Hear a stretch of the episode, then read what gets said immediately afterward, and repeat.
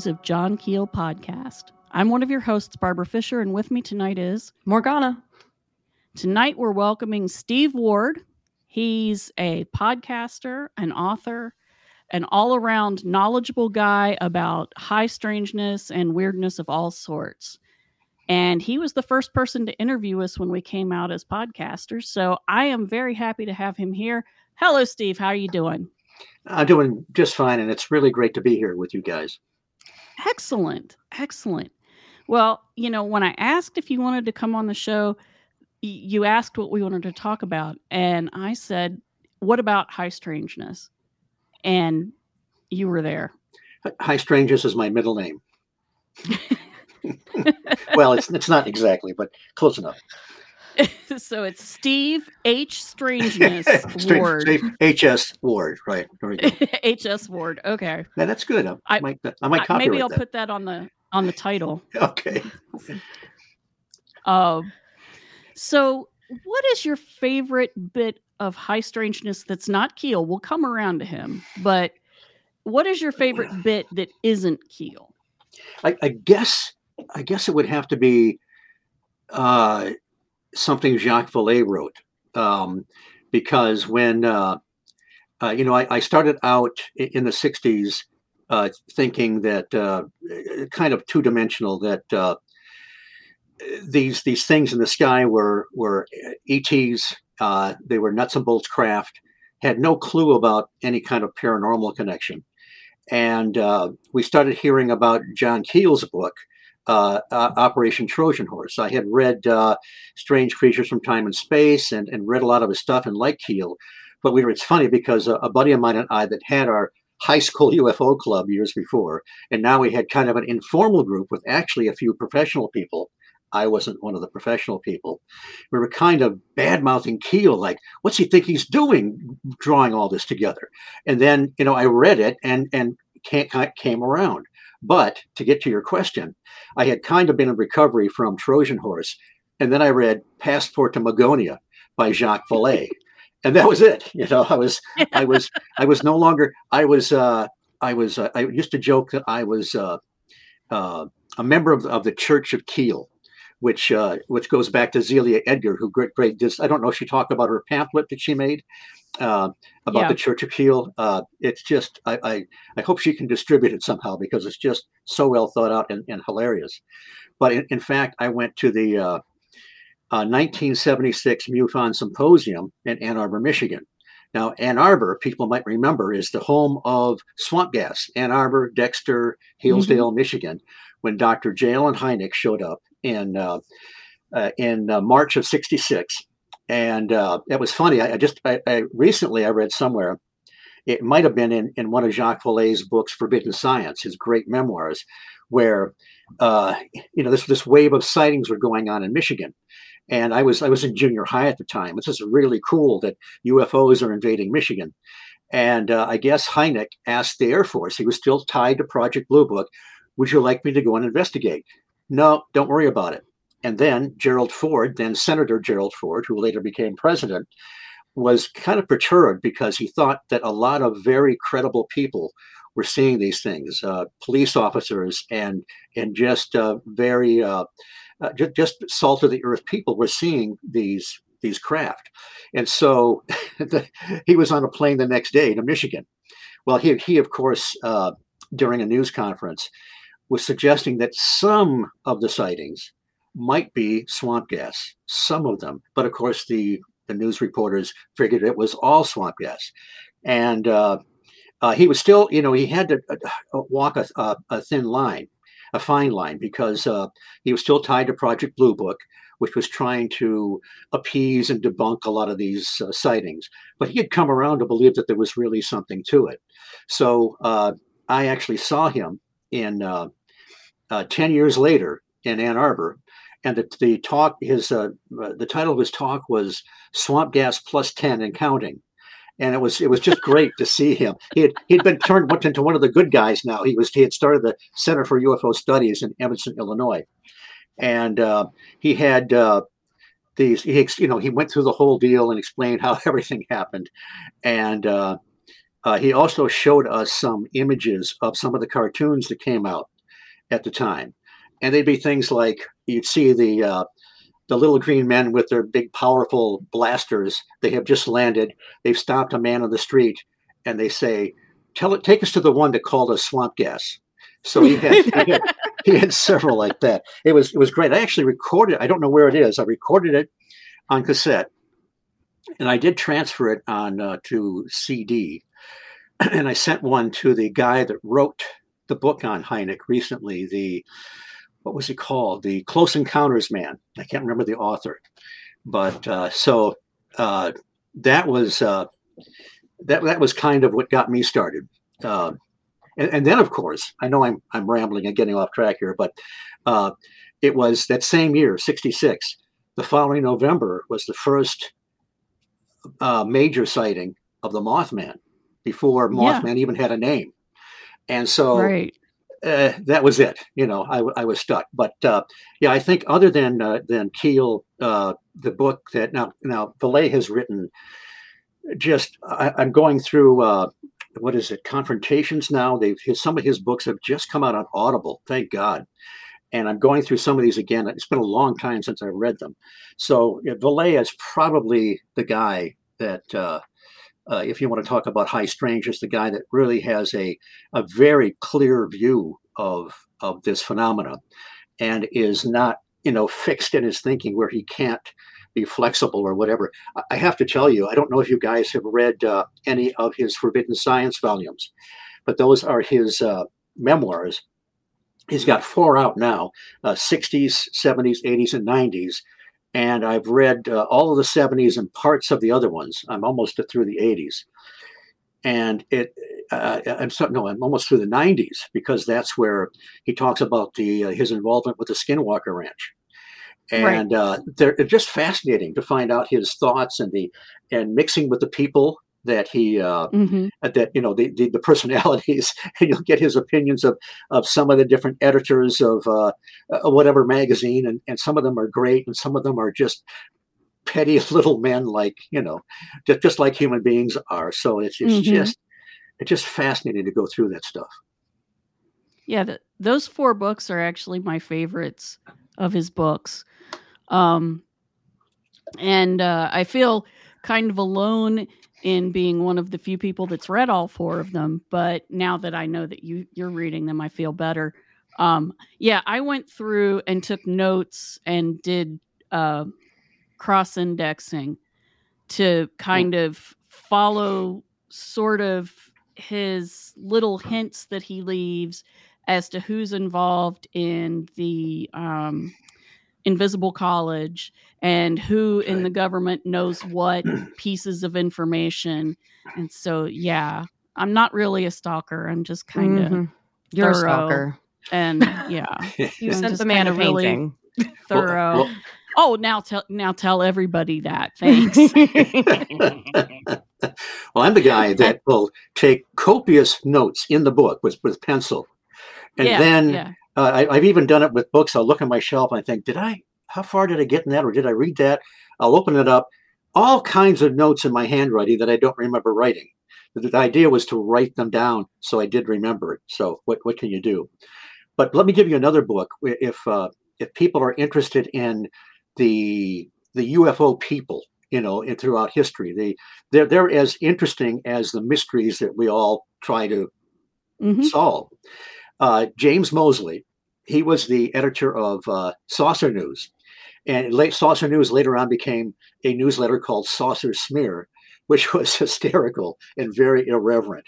But Moseley, mm-hmm. James Moseley, and uh, Gray Barker, Gray Barker, the uh, of West Virginia Saucerian Publications, they used to get together and get roaring drunk and create hoaxes. So they were definitely tricksters. But uh, and there's a, a pretty interesting uh, hoax that they generated. We can talk about. But Moseley wrote a great book in his later years called "Shockingly Close to the Truth," and it is an absolute hoot. You get behind the scenes of Moseley. Uh, he was a uh, his his mother was an heiress, I guess, and when she died, he was just filthy rich, and he didn't know what to do with his life. So he was he was uh, I guess he was carousing and drinking and womanizing, and then he came across UFOs, and he he got really intrigued. He got the bug, so he decided he was going to write a book, and he took this journey out west and, and he went uh, to all kinds of different people and interviewed them from the uh, contactees uh, to mm-hmm. the perhaps what we might call the more serious uh, types. And uh, that book never quite materialized, but a lot of that material came into this book. But it's just so fascinating because you get. Uh, um, l- let me give you an example. Uh, George Hunt Williamson. He was the uh, allegedly one of the witnesses to George Adamski's sighting uh, uh, mm-hmm. and and and, and uh, encounter with Orthon from Venus in 51, I think, in the California desert. Well, later on, George Hunt Williamson and some other people were supposed to have been contacting the Space Brothers through ham radio and uh, you know through uh, radio telegraphy and actually vo- actual voice. And he wrote a book called The Saucers Speak. And I always always had a hard time with that. That were they really getting something, some communications over the radio? Maybe, but what were they? Who where were they coming from?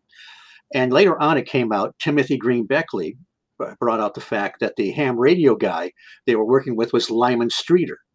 Now, he was called Mr. R in the Saucers Speak. You never knew who this actual ham radio guy was.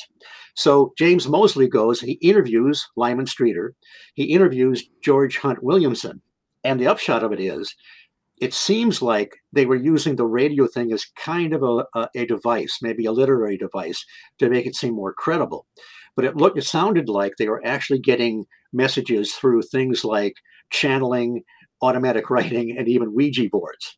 So, mm-hmm. you know, but it's interesting because when you look at the channeling thing, uh, if you go back to uh, George Van Tassel, who lived under Giant Rock in, in the California desert, um, yeah. and had those great. Wouldn't you have loved to have gone to those those spacecraft conventions of his with all the contactees? Oh, Giant Rock, yeah. Oh my God, yeah.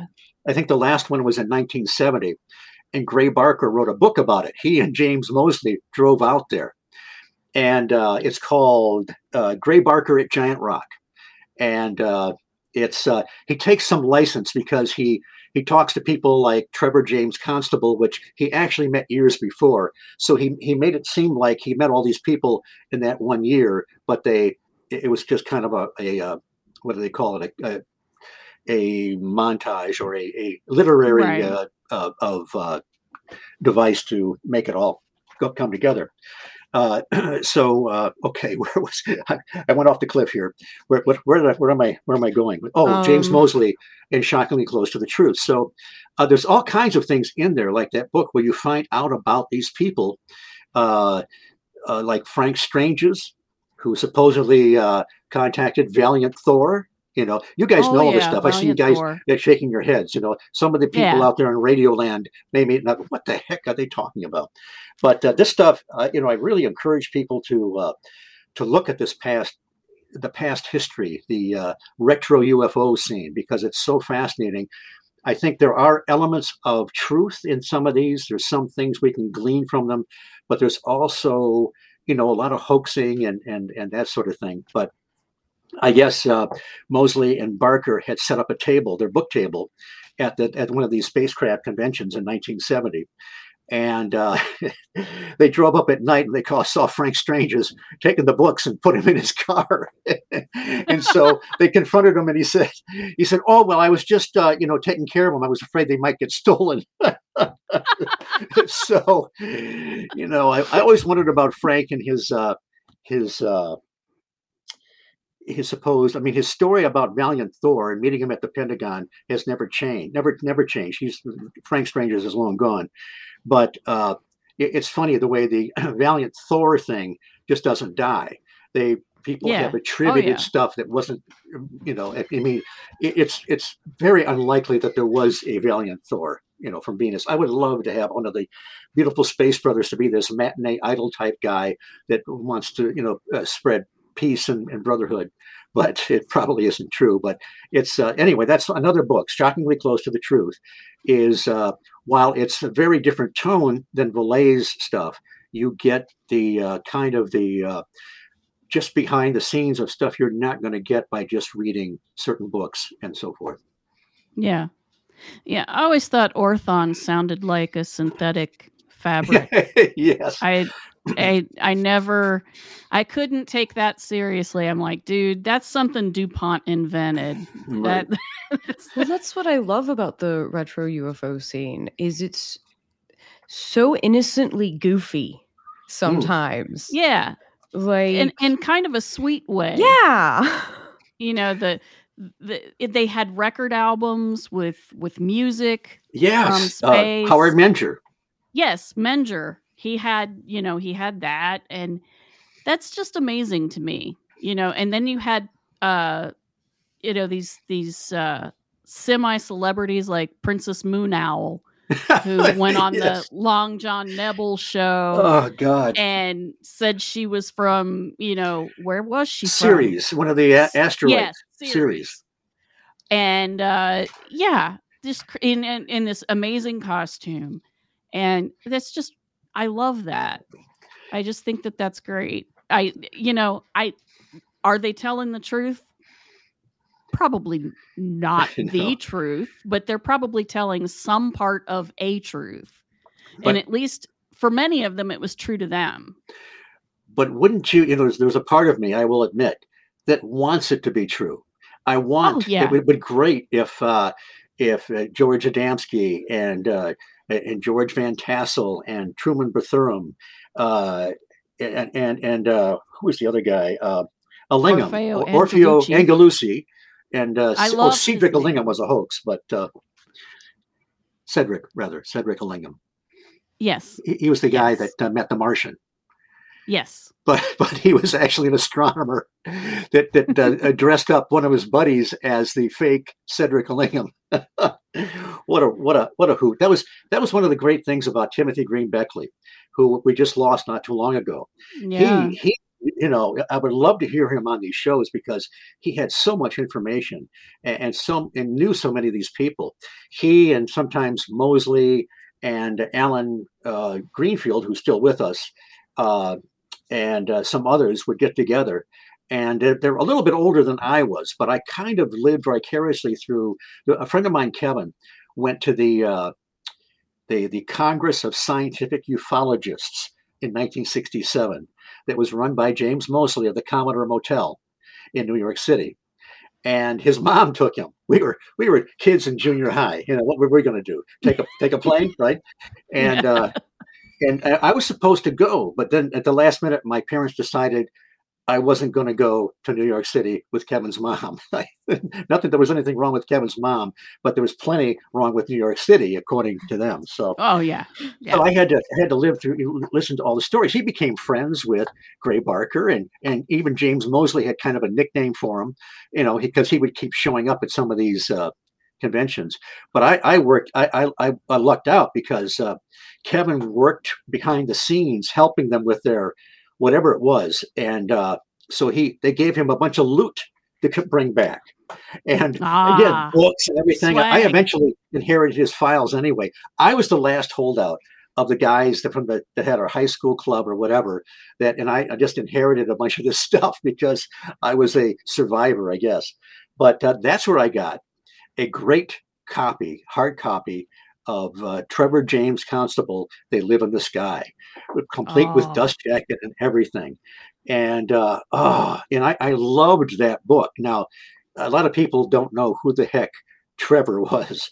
Uh, now he was actually he wrote as Trevor James in that book mm-hmm. because he was a he was a businessman and he actually was a an actor. He was in a uh, film with uh, Richard Burton, uh, some war film, and uh, uh, Trevor was originally from New Zealand, and in the film he plays an Australian, which I, I imagine was a huge stretch. But uh, anyway, and he's, he has very very little speaking part. I mean, I actually bought the DVD to see if I could pick out who Trevor was, and uh, so he. Uh, but it's it's a fascinating book because he in there he presents what he calls uh, infrared photography of sky critters and animals that naturally live in our atmosphere. And these are from the Mojave Desert in the 1950s. And at the same time, he was in contact with a, a being named Ashtar. He was channeling messages from Ashtar. And, and who hasn't channeled messages from Ashtar, right? Ashtar so, gets around, man. Oh, listen, he's got more. He is not exclusive. I, I guess we he, can't call it FaceTime so much, but he, he gets around. he gets a lot of time. Yeah. And yeah. uh, but that's another. Uh, I, I, know I'm segueing all the time, but when you uh, when you look at George Hunt Williamson, George Van Tassel, who channeled the Space Brothers underneath Giant Rock, uh, even you come up to more recent times like the the Law of One books with uh, mm-hmm. Carla Rueckert and James Elkins. We're channeling Ra, the Ra, like the Egyptian Ra. Yeah. Uh, there are a lot of similarities. There's the same names seem to show up, even though these people are generally generationally apart and geographically apart. So it, it is interesting, and even some of the messages that come through are are interesting, like uh, uh, the the planet between uh, Mars and Jupiter that broke up and became the asteroid belt. That several different beings or whatever they are from different uh, sources say it was called Maldek and you know have different reasons why it broke up. But they also another theme that comes up is the the good aliens are from the Pleiades, bad ones are from the Orion group, you know, and that's another common. So you wonder, you know, that that kind of brings John Keel into this. He, he had these great catchphrases, the great phonograph in the sky.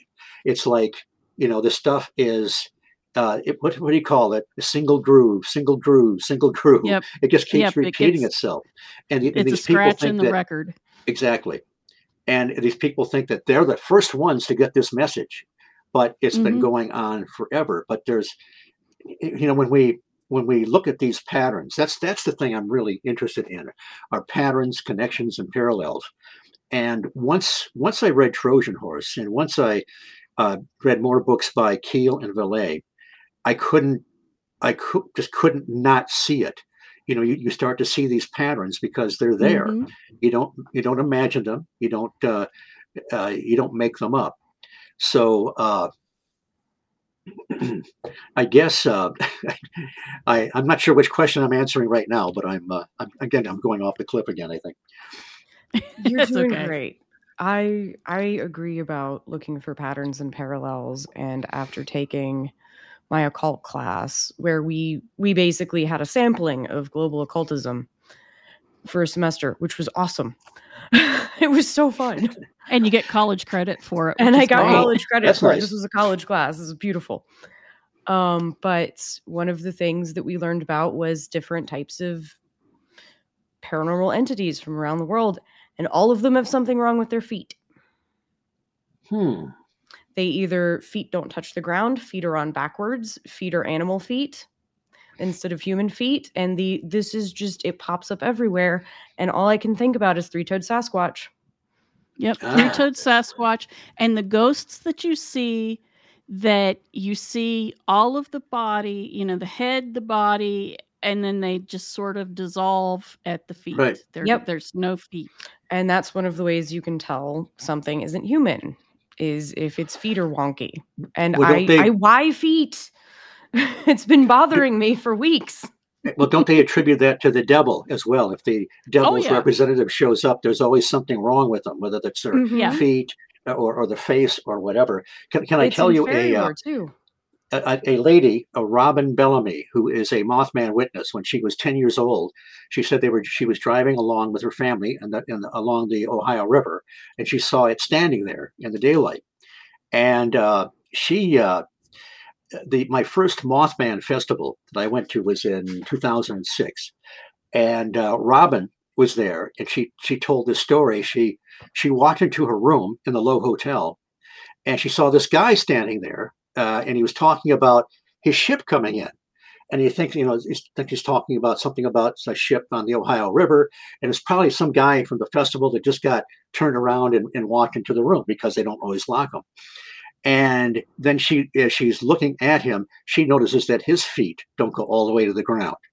So of course she's inching backwards to try and get her video camera, and by the time she touches it, he's gone. Well, she did some research because there are several ghosts that are supposed to be seen in the Lowe Hotel. I've never seen anything there. Of course, I haven't seen much of anything anywhere. But uh, she found the guy in uh, uh, uh in the old records. Some guy looked just he found she found his, his photograph and looked just like the apparition that she saw that night in the Lowe Hotel. I can't remember his name or whatever. But that, that goes right along with what you're saying about how, and and, and you know it's it's uh, it's common if you uh, look at the uh, a really fascinating book about the uh, about Wales and about the uh, the uh, the contacts there and the the UFO sightings there called the Dyfed Enigma. Dyfed is spelled D Y F E D uh, by Randall Pugh and F W Holliday, who was the guy that wrote about Nessie and became began mm-hmm. to believe that Nessie was a something non-physical. But the in the Dyfed Enigma, they talked about these uh, seven foot tall silver humanoids, and oh, sometimes yeah. they would be seen through. They could be they could see through them, mm-hmm. and uh, that was yeah. There was and even they they would see them near these egg shaped craft, but they also saw these little guys that were about three feet tall with uh, a curved nose and slanted eyebrows you know, in, in, in, connection. There were many parallels, speaking of Jacques Vallée's Passport to Magonia, with folklore in the in the things that were mm-hmm. going on in Wales in the late 70s. So uh, yes, that's that's uh, uh, and that would you would think that those like I used to be, who was very much uh, very into the physical aliens, nuts and bolts must wonder why is that? Why is there that distortion? And then why, like you said, uh, why is there this parallel between what we think of as different things, apparitions, ghosts, aliens, and cryptids, and so forth? We get that same kind of pattern again where they're linked together. Yeah. And you know, I also I blame Star Trek for this. But why does nobody who's into the physical explanation question why they're humanoid? Because there's no reason that aliens would look at all like us ever. Like you could, you could theoretically have aliens that would look humanoid, but I would imagine that you'd be much more likely to get like giant flat people that have really sturdy trunk legs or something because they live on a planet with super dense gravity or something. Right. Like there would be no reason for them to look humanoid. Well, but some need to need seem to have have need of some kind of a breathing apparatus. Others breathe their atmosphere with ease. Yeah. Uh, yeah. And look at the variety. Look at the variety there is a of huge variety. in quotes aliens from the beginning of well, you can go all the way back. Albert Rosales has documented, you know, humanoid creatures uh, for centuries. Oh yeah, I, have I've looked at his pile of data because, of course, we're building a database for it, and yeah, it's overwhelming because he's given us not just his books, but his files that aren't in the books. Oh, so there is oh over God. twenty thousand pieces of data that 20,000 separate sightings that he's curated since like 1993. It's pretty amazing. And uh, it, it's scary. I mean, it, it it's just really scary. But interestingly, I just heard from Chris, and tomorrow he's going to show me a demonstration of how you can put a query through the database to show all of the humanoid sightings in Ohio for a certain year and you can ask it to show only class B sightings, which of course uh, Albert has put together. Uh, it's A, B, C, D, E, and F, I think, or that's how many he has different uh, types of humanoids. And then there's then there's H, which I believe is the one that's he calls that one high strangeness that he just can't describe. Right. So everything else gets thrown into that one. Um, and yeah, once it gets thrown into the Albert can't describe it pile, it's pretty out there. I guess. It's like seriously out there, but uh, apparently he's got most of it working so that you can you can throw these queries out and then you can put it on a map. He must be on the verge of another book because I think his last one ended at 2015. So I'm anticipating another. yeah, I think it was Albert was Rosales tome. 2015 or 2017. He is working on another one. I know that. Um, it's interesting though, if Is- you look at, uh, there was a time when we did have this great variety of uh, humanoids, uh, classic cases that uh, you know Jim and Yeah. Coral Lorenzen of APRO would would report on, and then at, at one point we started getting the Greys, you know, the overwhelmed, not not And you then know, they took over.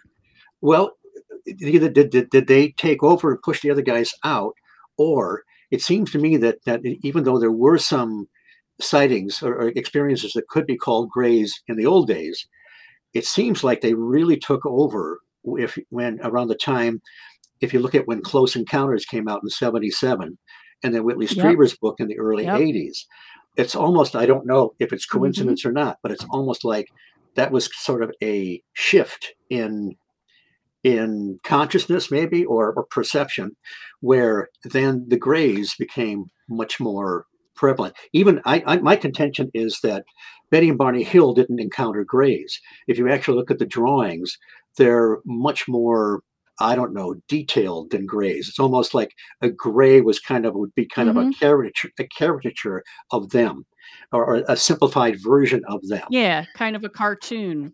Right. So Yeah. and you wonder um, I ahead. didn't and Barney's he had a nose. The Mm. when he when he um drew his alien, he, he had a nose. A big nose, as I recall. Yes, uh, uh, uh, Jacques Um, yeah. in in one of his books uh, points out now while their experience is very similar in general, you get down into specifics, and there were several differences. And Betty, one of them saw slits for a nose, the other one saw more of a Jimmy Durante nose. And you young kids out there, Google Jimmy Durante, and you'll know what I'm talking about. Uh, so there He were a big old nose. well, you know, and, and, and Barney was also um, not completely conscious the whole time. It's almost like he was, I don't know if he was asleep or in kind of a stupor. Uh, Betty was a live wire. She knew everything that was going on. And, uh, but, Yeah. you know, that, and that, that split seems to happen in a lot of paranormal situations where people don't see or quite experience the same thing. Um, and then, you know, I, I've Oh, always yeah. wondered uh, when you, when, uh, you know, I mean, after reading Jacques Vallée, for, for a while, Betty and Barney Hill was the one case where I thought, in, in the midst of all this high strangeness, they're aliens, right? Betty and Barney Hill, it must have been aliens. but when you when you look at the weird stuff that happened afterwards, as chronicled by Kathleen Marden in uh, Captured, and uh, Dr. Uh, Berthold Schwarz in UFO Dynamics, it, was it's almost stranger than than the original abduction. But there's one thing about the abduction that made me think of the uh, like the old uh, like an old fairy trick dusted off. Remember when Betty sees the book and she thinks she's looking at the strange Mhm. book with the writing and the photographs. And she's so excited because the leader said she could take it. And even if people didn't believe her story, she would know something real happened to her. And if you go back Mhm. into folklore, uh, there was a, a one story of a little boy. He's playing with the the fairies come and they're playing with this golden ball, and of course the time is distorted. He's he's missing all day, and it seems like an hour. But then he wants to take this golden ball with him, and they nope, you can't have that. And there's all kinds of stories and motifs about trying to get stuff out of Mhm. fairyland in the fairy tales. Well, Betty and Barney are about to leave. The leader comes, takes the book, and says, I'm sorry. The others object, and she's so upset. But you just can't get things out of Mhm. fairyland or across the threshold of a spaceship. So I just wondered if that is Yeah. actually, uh, you know, it's a throwback to uh, an element of folklore that is so prevalent in so many experiences. I think, I think so. so. I also going back to Close Encounters popularizing Greys. I think it's kind of the same phenomena of The Exorcist popularizing exorcism, because exorcism And had, demons. had largely died out as a practice in modern times, and then The Exorcist happened, and there was this huge surge of demand Yep. for exorcisms. Yep. I think it it gives a framework to the populace to understand something that's happening in their lives and helps them give it a face and a name. And so that just like catches on and kind of gets a mind of its own. Right.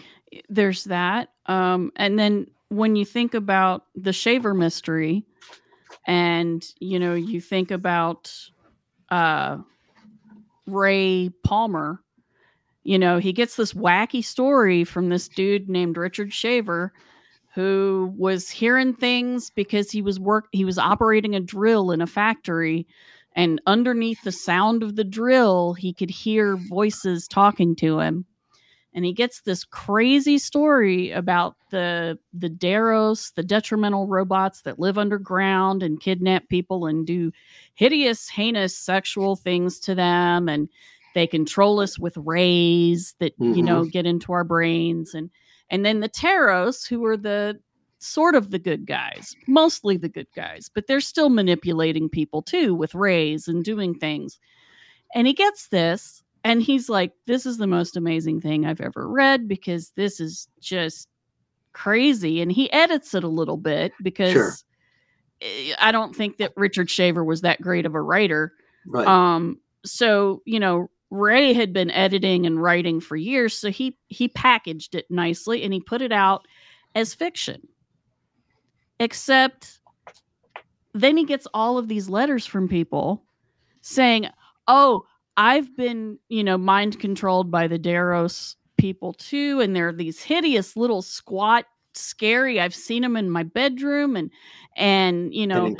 I was at Mount Shasta and I saw the Teros in their white robes and these things.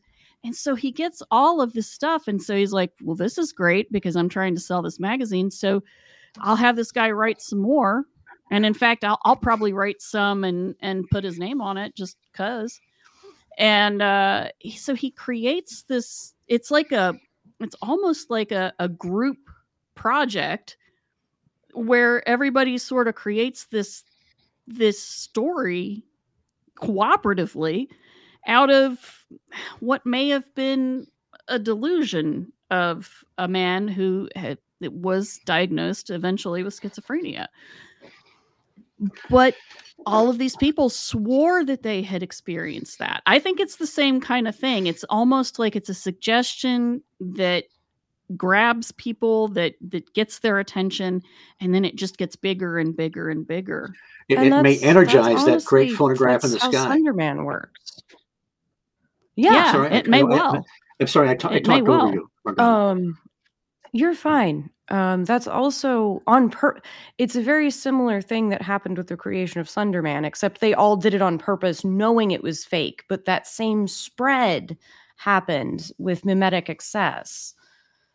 Um, and you ended up, you ended up with Slenderman with two little girls who were delusional, probably, who ended up trying to murder a third little girl, and one of them very much was schizophrenic, and nobody's really sure about the other one.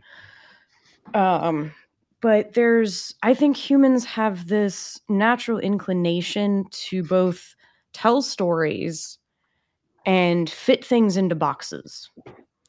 And when you have high strangeness encounters or just any weird thing happens to you, you both need to tell everybody about it, like everybody you trust, because if you tell everybody about it, people just tell you you're crazy. But you tell the people you trust. And then if you hear a story that sounds close to something that happened to you, you're like, maybe that's what happened to me too. Mhm. And it it it helps, I think, to feel like you're part of a community of I, people who've had weird things happen to you. but I think there is there may be some real substance to some of these things, a real physicality, uh, and I think I think there Oh, may yeah. even be uh, ETs or, or, or, actual living physical beings mixed in with all this, and how how we, you know, in these high strangeness areas where all this stuff happens in the same place, how do we sort through that? You know, um, uh, I, I, can I want to uh, when you, you mentioned Shaver mystery, I can make can make a connection back to George Adamski, which is kind of interesting. Um, and this is after the the wave of the Shaver mystery. Uh, uh it was I think uh, this is after uh, Palmer was kind of asked to leave Amazing Stories because they didn't they just wanted to do science fiction. They didn't want to do Shaver stuff anymore. Uh, Richard uh, Shaver and Ray Palmer were living virtually next door to each other in Wisconsin, and uh, one night they were interviewed on Long John Nebel's radio show, which I, I wish I'd been around to listen listen to, although there was no way to record it and it was yeah. late at night. But uh, so they, they they called him via something called radiophone. They didn't have the technology we do now. So and you you'd hear this this conversation, and they would take turns on the phone, and you hear this eh, this beep every so often because it's something called radiophone. So uh, uh, Long John Nebel is asking them all about uh, talking to Shaver, and he's he's saying these crazy things like uh, there's there's certain uh, uh, buildings in certain cities that if you press that uh, the, the down button, the basement button twice, it'll go all the way down to where the Dero were, and just just crazy stuff. But he, as an aside, oh yeah, uh, Long John Nebel is is talking to Palmer.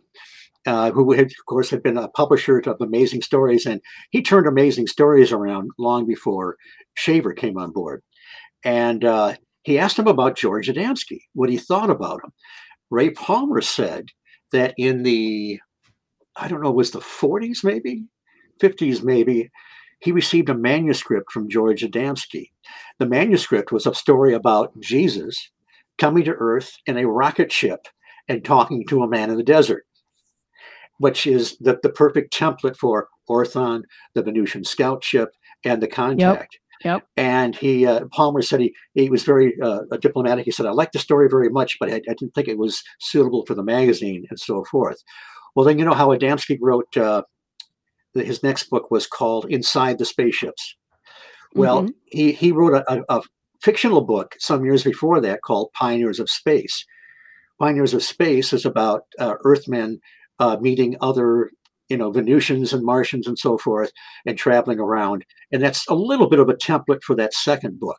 So you can, and, and then when you get into uh, Ray Stanford, another uh, old timer, uh, he he and his his uh, uh, twin brother uh, Rex. They, when they were teenagers, they were starry-eyed teenagers that wanted to meet George Adamski. George actually showed them how he faked some of his photographs. So, but but on the other hand, uh, even Ray Stanford said, you know, he knew one of the women that was the witness to the meeting in the desert off in the distance. They, she is, is sure that something like a cigar ship or something like that came overhead. There were other people associated with Adamski, uh, photographers and so forth, that uh, swore that they saw real spacecraft uh, going overhead. So you you often get this uh, this paradox where some of it is actually like garbage, like Indrid Cold, right? Some of that is nonsense, but some of it seems like there was a real experience there. And mm-hmm. other people experienced Indrid Cold, who was another was sort of a contactee event that happened around the time of the Mothman in the mid 60s in West Virginia and Ohio. So that's what gets, I mean, it's, it's entertaining, but it's so frustrating when you're trying to sort, sift through the, yeah. the, the nonsense and what might actually be objectively real. Yeah.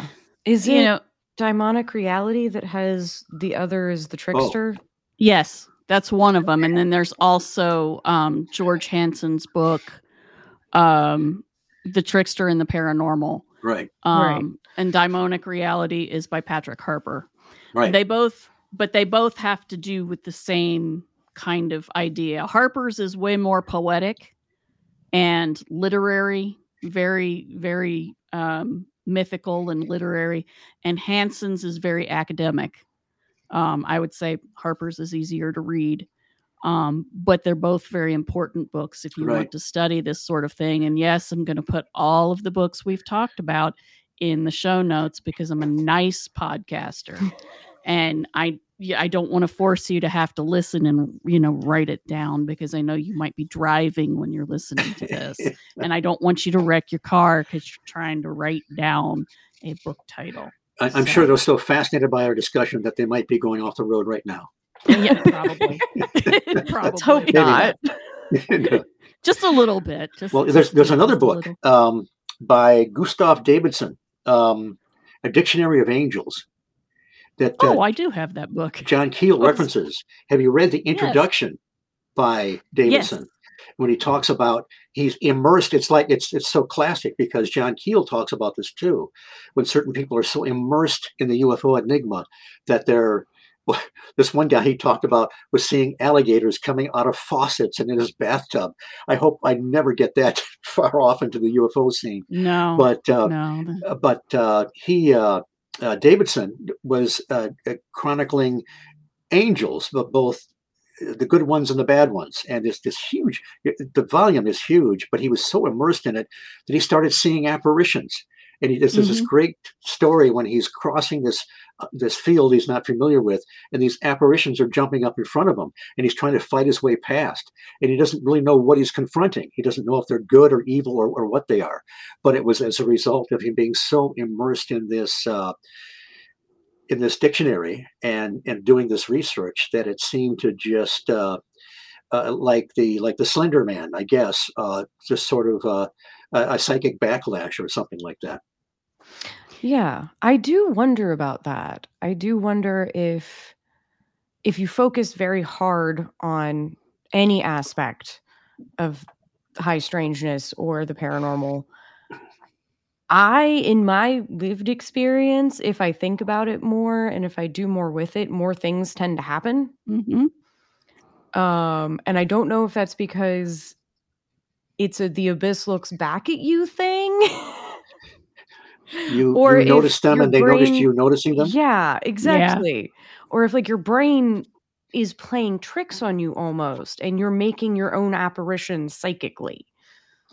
Well, It doesn't you know, happen to me. For the, I, I have I've had one weird experience when I, I drove back from the TNT area and went to my motel across the river, and I was out there alone, you know, trying to be brave and see if I was macho enough. And it was night, and I, I drove back and experienced a couple flashes of light, like a strobe light, and it may have been something completely normal. I I don't know, but I foolishly didn't think about well, where am I on the road? I can come back tomorrow and check this out. I did everything wrong. But anyway, I got back to my motel.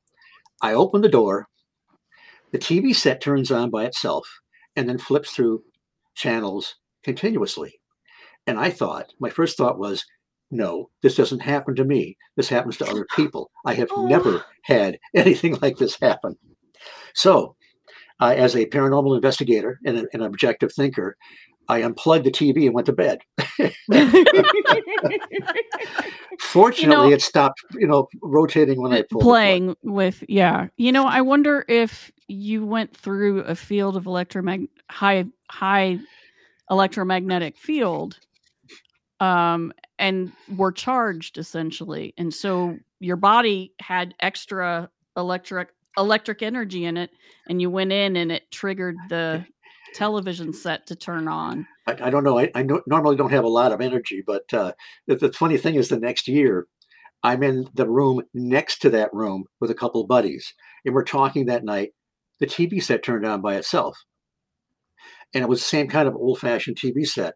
So then we tried with the remote, you know, through walls and everything to see if maybe we could get it to work, and it didn't.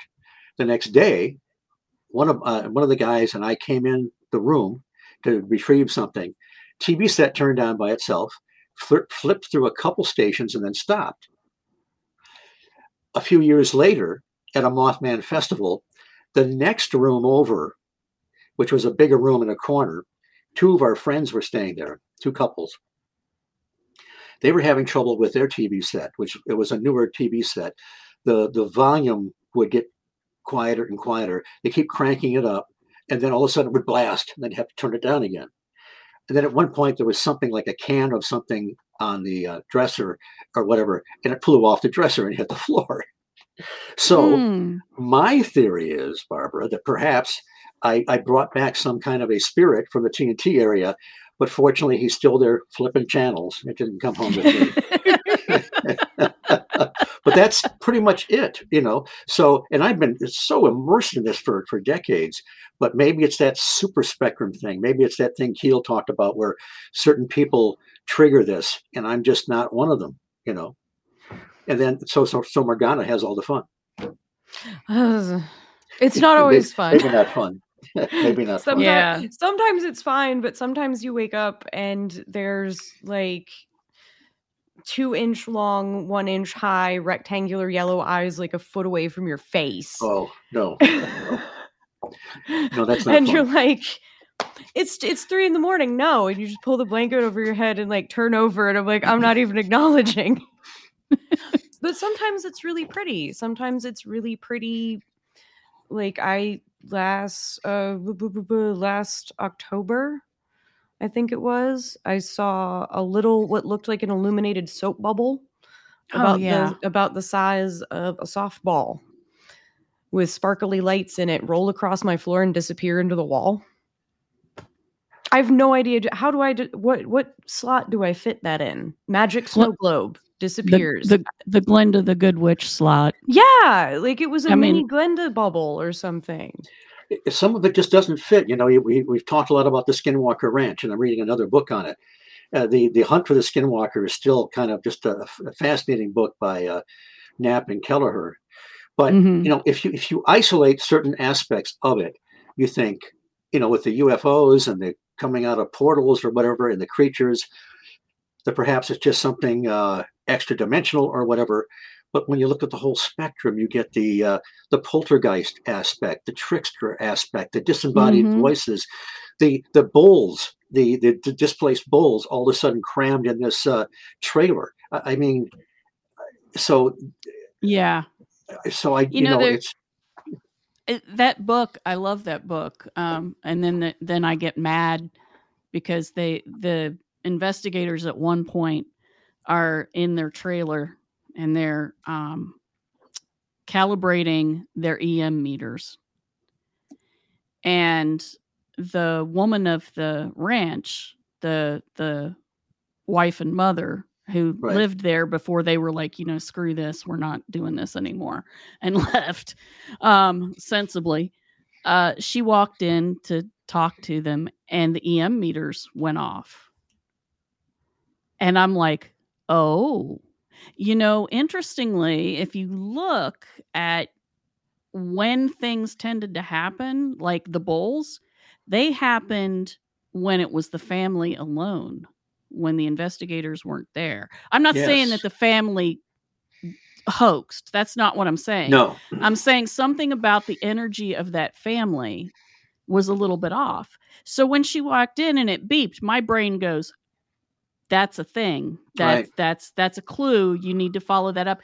And they were like, "Oh, they're not working." So they they they started, you know, fiddling with them to recalibrate them and I'm like, "No, no, no, no. You need to take base readings of her and you Right. need to follow her around." because it may be that she had some sort of energetic connection with whatever is going on in that area and kind of helped it along.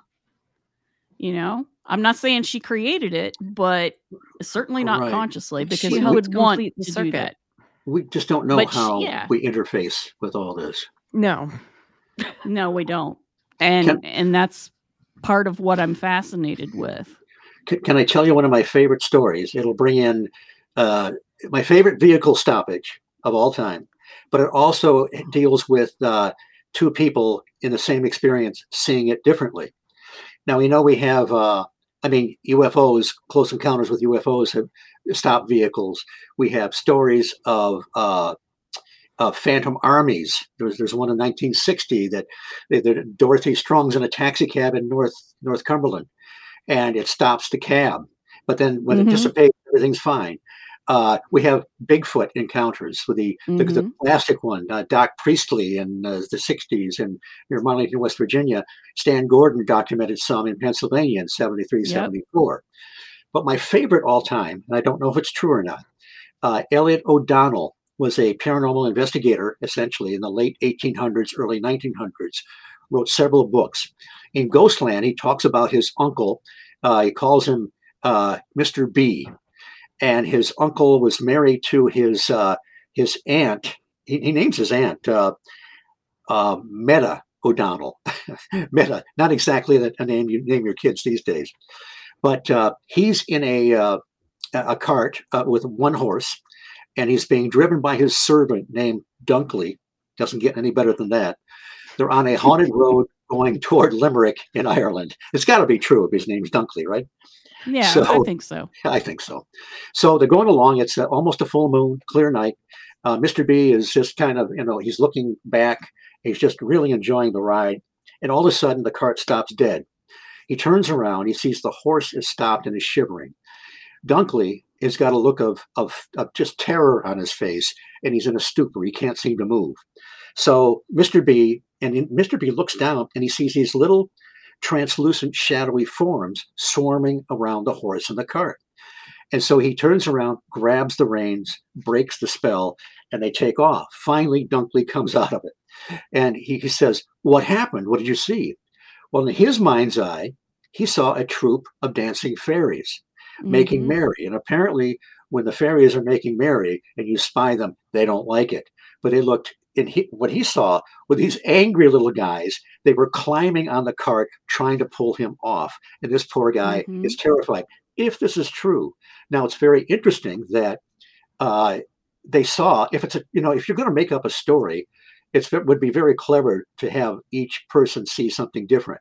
But they did see something very different. He just saw the shadowy forms. He saw uh, Dunkley saw the manifestation, perhaps, of these things but uh, very interesting that you, it just, I just always was amused by it because it's sort of a vehicle stoppage, even though it's a horse and not a combustion engine, you know. But there's that. There's another. It's another pattern. UFOs stop vehicles. Cryptids stop vehicles. Um, yep. What's ghosts. the connection there?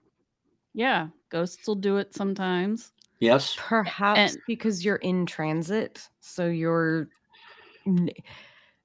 like there's no threshold to protect you like that that's another folkloric thing is oh. you know with particularly vampire lore like you have to invite a vampire in like so if you're on your home ground you can protect yourself at home because you have your threshold like if you churches live churches similarly. would be protective yeah um but maybe it's because you're in transit you're going from one place to another your entire existence is an liminal zone at that point. Yeah. You know, I've always wanted to find an area that I could observe, you know, uh, at maybe at a slight distance where all this stuff is happening. I, I sort of have found one. Um, the uh, the Beast of Bray Road, right? Uh, Linda mm-hmm. Godfrey has written these great books on it. In her one of her books, uh, "The uh, Monsters Among Us," she talks about a man that she uh, she uses a pseudonym, but his actual name is Lee Hample. He's perfectly comfortable. He was on my show not too long ago, and he has a farm right near Bray Road. And he's uh, he's was a mathematician for something like forty years, a man of science. And when this weird stuff started happening on his farm, I'll, I'll chronicle some of that. He uh, he told he got a hold of Linda Godfrey, and he told her at one time. He said, "You know, if I'd read one of your books uh, three months before, I would have thrown it in the trash. But now he's right in the midst of it. And and Linda, he said, was was really. I mean, it's like for Linda, this was a, like a laboratory of the stuff she's been writing about. And mm-hmm. he, we, I went to, I spoke at the Beast of Bray Road conference last October, and that night we went to Lee Hample's property, and he he does. Uh, uh, bales hay there. He, he sells and, and deals with hay and he doesn't live there all the time, but he has a place he can stay there in the barn. And uh, his actual home is in Illinois. So he started noticing, you know, he, had thrown down some roadkill or, or, or, something like that, a raccoon or something. And then he found it, it was sliced open like a razor, and the entrails are hanging out. And he thought, what the heck? And this, he, uh, so he starts to put up cameras and he puts out roadkill and, and carcasses and everything and it's never capturing what takes them. I, am I'm, I'm really shortening this, but he uh, I remember Linda talking about this this this farm years before, but not telling us too much. But these strange mists would show up, and mm. you see you could see he showed us like hundreds of photographs for like two hours. He's but he's got thousands over the last ten years of bizarre images. Uh, some of them are you see the timestamp, you see the carcass, you see the mist, and at some point later the carcass is gone. No footprints, no drag mark. Um, there are strange, you see strange looking craft and mechanical things in the sky and toward the ground. He has a couple pictures of what might be the dog man way off in the distance. He has a thing on his camera that tells you how tall this thing was at a distance. It was six feet. The Bucks County people, they from, from Bucks County, Pennsylvania, went out there and they they did an investigation that one night. It's on uh, YouTube. Uh, if you go to Bucks County and it's called Dogman uh, I forget what it, you, you, can easily find it if you if you type in Dogman. But they, they're out there. They, they they saw eye shine at about six foot. You hear the hmm. howling back and forth. Now, I'm not going to say it was definitely a dog man, but they they were creeped out. And uh, uh, was Eric, Dominic, and Ellen. Ellen is a uh, is from Wisconsin, so she's kind of the the West uh, Bucks County uh, uh, branch, I guess. But Dominic when he was on my when I on my show the first time, they weren't going to say too much because they wanted to reveal it on Halloween. So they kept teasing the hell out of me, man. I kept dangling that carrot, you know, and I was going. I told them I wouldn't sleep for for for a week until I found out. But uh, I asked Dominic, who's a sensitive, and I said, "Well, Dominic, what did you what did you feel like when when you were out there?" And he said, "I felt like I was underwater in, in a in a diving suit in a shark tank, and I was holding the bait." He was really I mean, because the next week they went out to the Pine Barrens looking for Bigfoot, and they were with a couple of seasoned Bigfooters that had seen it out there. They seemed to get some howls out there, but Dominic made made the remark on that video. He said, "You know, I mean, they're out in the middle of nowhere, in the dark, in the Pine Barrens, and he didn't have any anywhere near the feeling he did on Lee Hample's property at night." Uh, I, mm. I, I, hmm. let me just try and describe one of the photographs. Uh, you know, we, we, he doesn't let them. You can see a few of them if you go to that video. Uh, but one, you know, it's daytime, and you uh, and you see this. I don't know what it looks like. Maybe a black rope or something in the air, and it goes uh, like two humps like this. And you think, what's that?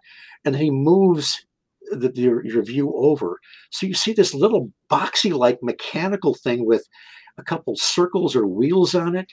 Uh, he's got uh, he got one of a, a UFO that looks like a, a turtle shell. That's you can tell by the timestamp it whips around this tree and then takes off. I mean, all kinds of stuff. How you know, and the and these dog men, he's got a couple photographs where it looks like it's got kind of the black silhouette. You can kind of see the shoulder and everything going down. Uh, but they will remove roadkill. They act like animals. You know, John Keel talked about this, how perhaps these things sort of come into existence, but they act like animals. They will kill other animals and then they, whatever they do, dissipate or whatever. But, uh, you know, you have these creatures that act like animals. They, they go after roadkill, they go after uh, uh, bait that's left there and it's gone, but they are somehow elude the technology of the cameras but the cameras do pick up some things. And um, they didn't stay out there that long that night. You know, they were they were all really unnerved. And Ellen admitted that she was very good at truck diving. She just dove into that truck when they got the hell out of there. So Lee Hample has told us other people have gone there, other groups, with his permission, and with the intention to stay all night.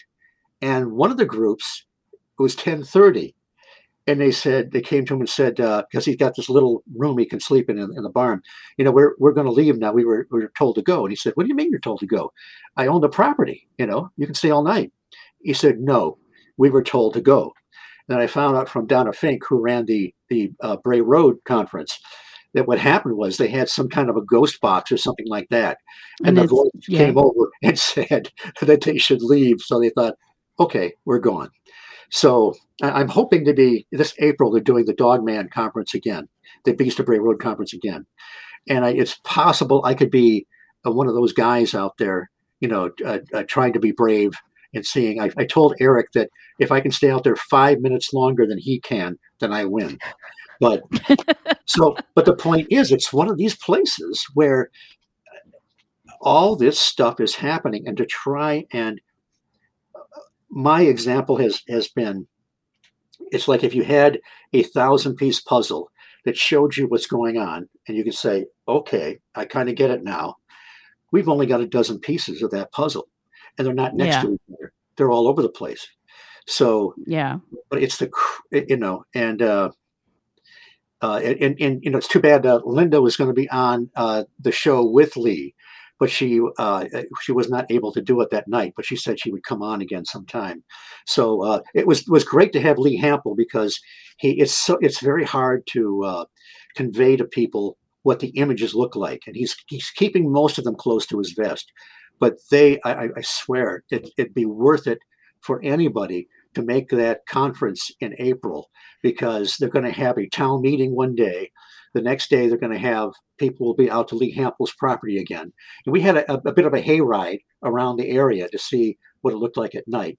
But the, the best part was those two hours of these incredible, just amazing photographs that he has captured. He told me the uh, the first time he'd seen this thing, it was at night. He's pulling into his driveway and he sees this thing down the road, and he can see the eye shine. He can kind of see the shape of it, and this thing takes off like a bat out of hell. And then later on, he realizes he's missing an hour of time. Oh. So you've got oh. missing time. You've got some kind of a strange cryptid like eh, Point Pleasant had their Mothman. Some people, some places have a, a Bigfoot. Uh, and then you have all this other bizarre stuff. And I, maybe you guys have some idea. Is this like a grand central station where all this comes together, but maybe these things aren't all aware of each other? Is it all orchestrated by the same intelligence? Uh, and, and why why are these beastly creatures there? What what are they doing there? If there's you know are they are they sentinels? You know uh, are they constructs somehow? I I have no idea, but it's the most uh, intriguing, fascinating thing that I've seen in a long time. I don't know why certain places. Um, I think there's there's been so many different ideas about why places are like window areas or nexuses for weird stuff. Like it could have to do with running water it could have to do with quartz veins it could do have to do with electromagnetic fluctuations. It could be a magical reason. But, but, but there's be... still some kind of intelligence behind it. Oh yeah. if, there if, definitely if, if the is. geography and, and everything makes there's it, uh, definitely uh, something intelligent behind it because the lights act intelligently. Because and the damn being, thing has a sense of humor is why yeah. is how i know it's intelligent is it messes with people. Yeah it does. It does. Well and he but he's done gone about it scientifically. He starts finding these footprints starting in the snow in the middle of nowhere. Five toes a pad and a heel He's photographed them. He's sent them to the DNR and other experts. One expert told him, "Oh, it's just a uh, you know a double footprint. You know how some animals will step in the, near the other footprint and look something right. weird." He said, "But it's the same footprint going on forever. Sometimes they'll start and end nowhere." It was it was funny because his brother Fred, who was very skeptical at first, he told Fred, he said, "Yeah, no, there's real." He, he, when he started there farming, some of the locals said, "You know, there's a there's a werewolf that lives in the woods back there. And he's thinking yeah right. And then he started talking to some of the credible people around there and they were seeing this thing in the area. Fred told him originally when when he talked about how the print started in the middle of nowhere well he must have must have parachuted in or something. So but but now fred is a believer because he has at, at first he said he thought maybe it was a wolverine you know a, an unusual mm-hmm. animal to see in that area but it's there's something else going on. And uh, uh, the, the, actually one woman, I don't know what her what capacity she was, when she sent the footprints, she called him a liar. Some other guy told him that he got some uh, I don't know stilts or something from somewhere and was walking through the snow. You know, so he has made real attempts to try and get a university or something like that. This is a laboratory where it's it's it's it's highly active. somebody Yeah. could go there and if maybe not solve it, at least document the material and and Yeah. uh, and collate it. And you know, it's uh, I, I wonder if I would have the forgive me the stones to go out there at night, even with a group of people, and stay out there. I I, I did stay out all night in a uh, what do they call that a, a uh, watershed area in upstate New York where there's supposed to be paranormal activity uh, near one of the some of the old stone chambers. Oh and yeah. was right next to this hawk rock, which has a pictograph on it. And uh, I, I, I, I will confess, I, I nodded off a couple times. I, uh, I tried a couple of five-hour energy transfusions, but they didn't take apparently. So I, I suspect that all the paranormal activity happened when I was snoring in my chair on top of the rock. But uh, but at that least they would didn't be when it me. would happen. I, I could have had missing time and just slept through it. You know, that would be Right. See, things do happen to you. You just doze off, and then they happen to you while you're But sleeping. that's what happens to me. I doze off sometimes, sometimes during my waking moments um, as well. Yeah, I I would I would be fascinated to try to stay out and see what happened. Well, I- I, I I was ready. I had my night vision goggles, third generation night vision vision goggles. I had my recorder going, um, and I Has was anybody done uh FLIR? Do uh IR yeah. I readings? think uh, to see if you're getting any heat signatures off these things? I think somebody did, but I, I can't remember in, association with the. Uh, but they're uh, the, the Bucks County guys are coming back with, uh, you know, their gear. I, I hope to come back and, and bring my uh, night vision goggles, and uh, I, I've used them for uh, stargazing, that kind of thing. They're they're phenomenal to look at the sky if you've ever looked through them. But I've never seen. Uh, I, I have seen a couple odd things in the sky, but not terribly odd, and they, they may have explanations. So That's fair. Yeah. So if you do see a dog man, are you gonna be you're gonna be capable of being like, all right, let's record this for science, or you're gonna be like, and I'm out. it, it because depends. I if would there's be like, and I'm out. See if there's if there are several uh, uh, chicks out there guys are always want to be macho around the chicks. But if it's just a couple dudes they'll probably say let's get the hell out of here. We'll just we'll tell them we stayed. Who's gonna know? I do not blame you at all. I we So I- actually well and, and eric took- you know eric is uh, usually not unnerved by this stuff but he got really kind of freaked out. Dominic was getting negative vibes and uh, and ellen being the lady was probably the smartest of all of them and decided we should go. So uh, but they, they weren't out there that long but it, you got to listen to that video. It's about a half hour and they give you the uh, the build up where they they're in the library and they're talking about what they're going to do. Eric uh, mintel does a great uh, the production values are very good uh, it almost sounds like an episode of ghost hunters you know this time on bucks county paranormal but it's a serious it's a serious video. And, and they, they interview uh, lee hample and his brother for a while in the beginning. Now also what i didn't know was the uh, small town monsters did the beast of bray road uh, the, the bray road beast. And lee hample is at the end of that as well. I didn't know that Oh, for a nice. long time. And you'll see a few of his photographs. So he's he is the, the most uh, solid credible guy you'd ever want to know and, and as an aside i'm actually in small town monsters uh, the mothman legacy the sequel to yes, the I saw mothman that. at point pleasant as a uh, Yeah, talking head yeah that was yeah, fun they're both Okay. really, really good. yeah he I'm uh, so sorry to break in, but there was literally just a coyote howling outside my house, and I felt the need to mention that piece of synchronicity. What, where do you live that you have coyotes outside your house In Athens, Ohio, in town. Yeah, we have at least one one pack of them that lives in town. Sorry, They I were just out- heard They were outside of my house last night.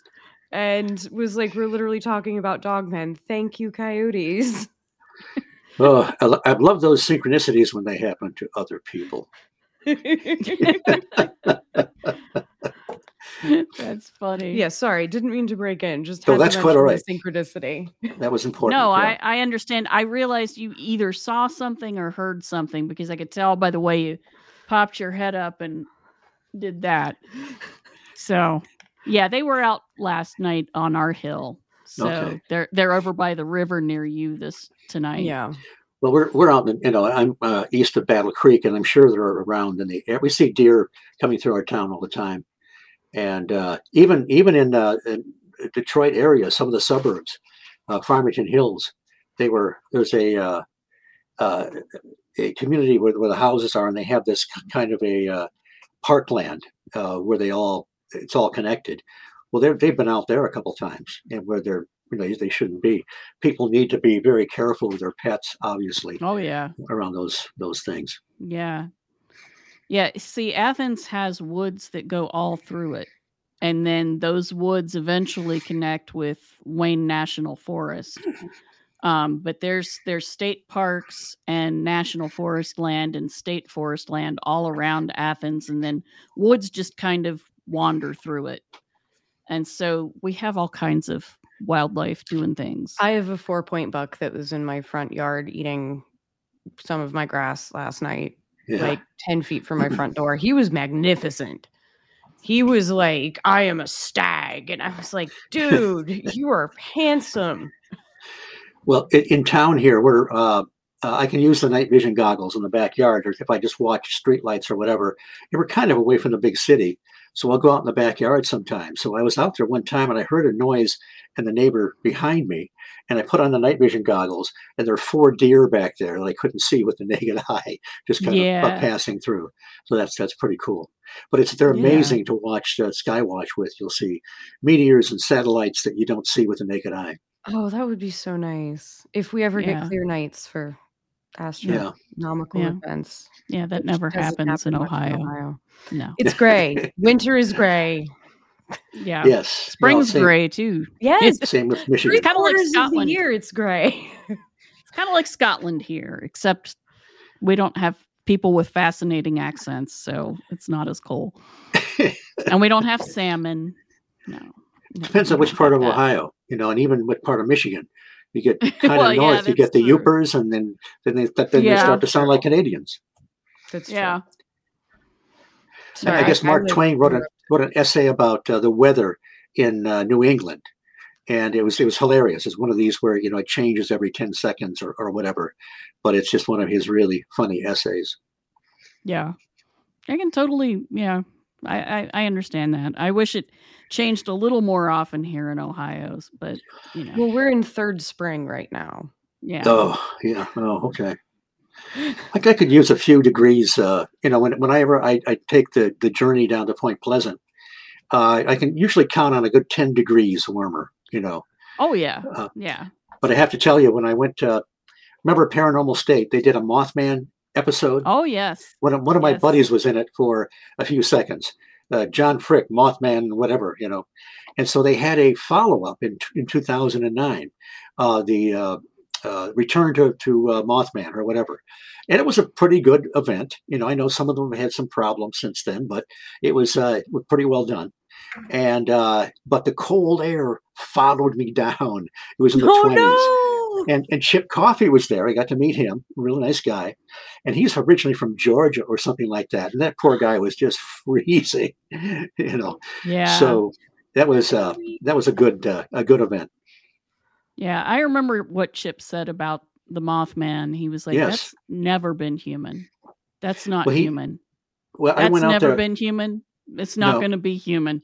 right, and and also we uh, they would uh, they they would they sent us out in in a bus or whatever in groups to go out to the uh, uh, Potter's Creek Road and where the igloos are, the concrete igloos. And we all got to go out with a celebrity or two, right? So I got to go out with Chip, and uh, and so he came. He said, you know, he, he of course he was there for the filming of the the TV show they did. He said, I, I pick up an energy here that I've never picked up anywhere else. Now, of course, that's very subjective, but I could believe it that that there might be something very unique there. So Yeah, I I just uh recently figured out that my grandparents' big farm that they had when I was was really really young up to about the age of 2 or 3 um was in Mason County. I did not realize that. I did not realize that that's why it took so long to get to their farm. I thought that they just had a bigger farm in Putnam County and then they sold that one and went to the farm that I spent most of my time on as a kid. No, it was in Mason County. And uh, the reason I, I know this is is uh, the woman who married my mom's older brother was writing down her reminiscences her reminiscence of coming to live in West Virginia. And she was originally from Rhode Island, so it was this big uh, culture change, culture shock for her. And for a while, they lived next door to grandma and grandpa and would go with them to the big farm and work there on the weekends. And uh, you know, she was talking all about, you know, out in Mason County, they didn't have electricity at that house. They had a wooden cook stove, wood fired cook stove, and I helped, you know, mom cook on that. And, you know, and then I started thinking about it and I was like, that's why my mother burst into tears when we heard on the radio that the Silver Bridge collapsed. Oh. I, because that's the first like news item I remember because she burst into tears. We were in the kitchen and she had the radio on. She always had the radio on and and they broke into the program and talked about that and she just burst into tears. And I was like for years I didn't realize why except I thought, well, you know, lots of people were really upset about that in West Virginia because it's a fairly small state, lots of people know each other. No, it's because her parents drove across that bridge all the time. Mm-hmm. And, you know, we had driven across it. I wasn't thinking, you know, and and then I realized all those times that we went to Point Pleasant and then later into Pomeroy, we were going to Point Pleasant because that's where mom lived with her parents on the weekends and then you know the rest of the week they lived in nitro and then we went to pomeroy because that's where my dad's grandfather's farm was so i was like whoa that's why she was so upset and I I remember my mom telling me, "Oh yeah, we used to drive across the Silver Bridge with you. You hated it. You always cried." wow. I was like, "Hmm." Well, I, I used to wear well. when, I, when, I, was a working man. Now I'm, I'm, a man of leisure. I used to wear my Mothman T-shirts every once in a while, and I get contractors coming in saying, "You know, we used to visit family down there. We drove across it two weeks before it collapsed." I mean, there's so many people that have that point of reference, mm-hmm. and I, I went down there in 2017 for the remembrance ceremony for the 50 year. Uh, uh, the, after the 50 year of the collapse, and when 46 people lost their lives. And they did a, had a nice little ceremony right there in downtown Point Pleasant with people that I've gotten to know through the festival and so forth. And the next day, uh, a buddy of mine and I we went down to the uh, River Museum, which has since burned down, but they're rebuilding. But it was it was so incredible with all the the models and the history of the river, the commerce, and so forth. But we met a man named Bill Edmondson, and he was 88, which means he was 38 when he was crossing the bridge in his rig and he went to the bottom of the river. So he he told us his story, and he was there with his family, and uh, uh, and they they were there they were there to he was there to pay his respects to those that had died. You know, he was one of these guys that wondered why me, why did I survive? So he's he's hauling material in the semi from uh, going to a, a tire company in Detroit. So he's coming from the West Virginia side to the Ohio side. Right. And he, he told us now, you've probably seen the film where Richard Gere has all kinds of time to try and warn people off the bridge. Well, well, Bill told us it was like 30, 40 seconds, and that was it. It went down yeah. like I think a series of dominoes from the I think the Ohio side to the West Virginia side. He told us that if you can imagine the span, that all of a sudden it just started wiggling back and forth like this. It tilted so far that he's holding on to the the steering wheel to stay in place. His his relief driver is in the cab and never made it out. Everything gives way. hits the water. He's forced through the passenger window. And now Oh. imagine this is this is December 15th. It's uh, uh, uh, 1967. It's a little bit after five o'clock. Sun's almost down. Frigid temperatures. The all Ohio of- River is cold all the time, Oh yes. but that is terrible. So he's forced through the the, the, the window, and he uh, he confessed that he had had his his pants, his breeches were loose for comfort driving. So what happened was, it sounds comical at first. He hits the water, it goes to the bottom, and uh, the currents actually start pulling him up. But his pants are dragging behind him because of the 1960s pant cuffs. They weren't going over his shoes. Something caught his pants, debris or something, as he's going up, and it starts to pull him down again. Oh no. Finally, he breaks loose. He comes to the surface. Frigid temperatures. His right arm is useless. Some of the material he had been hauling is floating there. There's a slit in part of it. He puts his left arm through for buoyancy. Fortunately, a, uh, a, a, tugboat captain saw him come to the surface, maneuvered the uh, the tug to catch his flow downriver, and of course they they pulled him up out of the river probably moments before he would have died of hypothermia. He's Yeah. actually listed in one of the articles in the Mothman Museum. Jeff Wamsley's done such a fantastic job there of uh, keeping the history and the. He's even got movie memorabilia and whatever. But you'll see Bill Edmondson named as one of the guys that was pulled out of the out of the river. And of course, they put heat on him right away. And he was there for a couple weeks, and he still had a pin in his right arm, and he couldn't quite, still couldn't quite straighten it. But uh, what a, you know, I, I just have not ever heard a story of survival like that from a person one on one. That's that's amazing and horrifying. You know, Yes. just just you know, as I say, the Ohio River in the center is cold all the time. Yeah, It it you know, as soon as you're like three feet under, it's cold. It's awful. So I can only imagine what it's like in December. Oh, I, I just no, I, I can't either. And uh, you know, when I uh, made that first trip, well, I actually I went down to Point Pleasant in 1977. I had read John Keel's book, and I had I wanted to see the area, so I was visiting some friends in uh, Buffalo area, and I drove in my little VW, green VW with a red door. That's a long story, and uh, I got down there late at night and I, I, I stumbled onto the Lowe Hotel and I stayed there. I had a map, and I, I wish I'd taken more photographs. The the ones I took of the old power plant I can't find. I haven't been able to find for a long time. But I, with my 35 uh, millimeter Minolta, I took several black and white photographs. I, I found the the old North Power Plant, which wasn't torn down until the 90s. Yeah. And uh, I was walking there, and I saw some guy coming and met me halfway. He was wearing a hard hat, and he says, uh, "What are you doing here?" and so I wanted to sound cool. I didn't want to say, I you know, I didn't think about the Mothman. I called it the bird, like the locals did, right? But I, he didn't think I was cool. Uh, so I said, "Well, you know, I, I came down here because of the you know Mothman. I wanted to take some photographs." And so he rolls his eyes and he says, "Yeah, I remember. Uh, I didn't want to talk to anybody or interview anybody because it was only 10 years after the tragedy. God forbid I Yeah. talked to somebody that had been through that or lost somebody. But he was Yeah. he was very cool.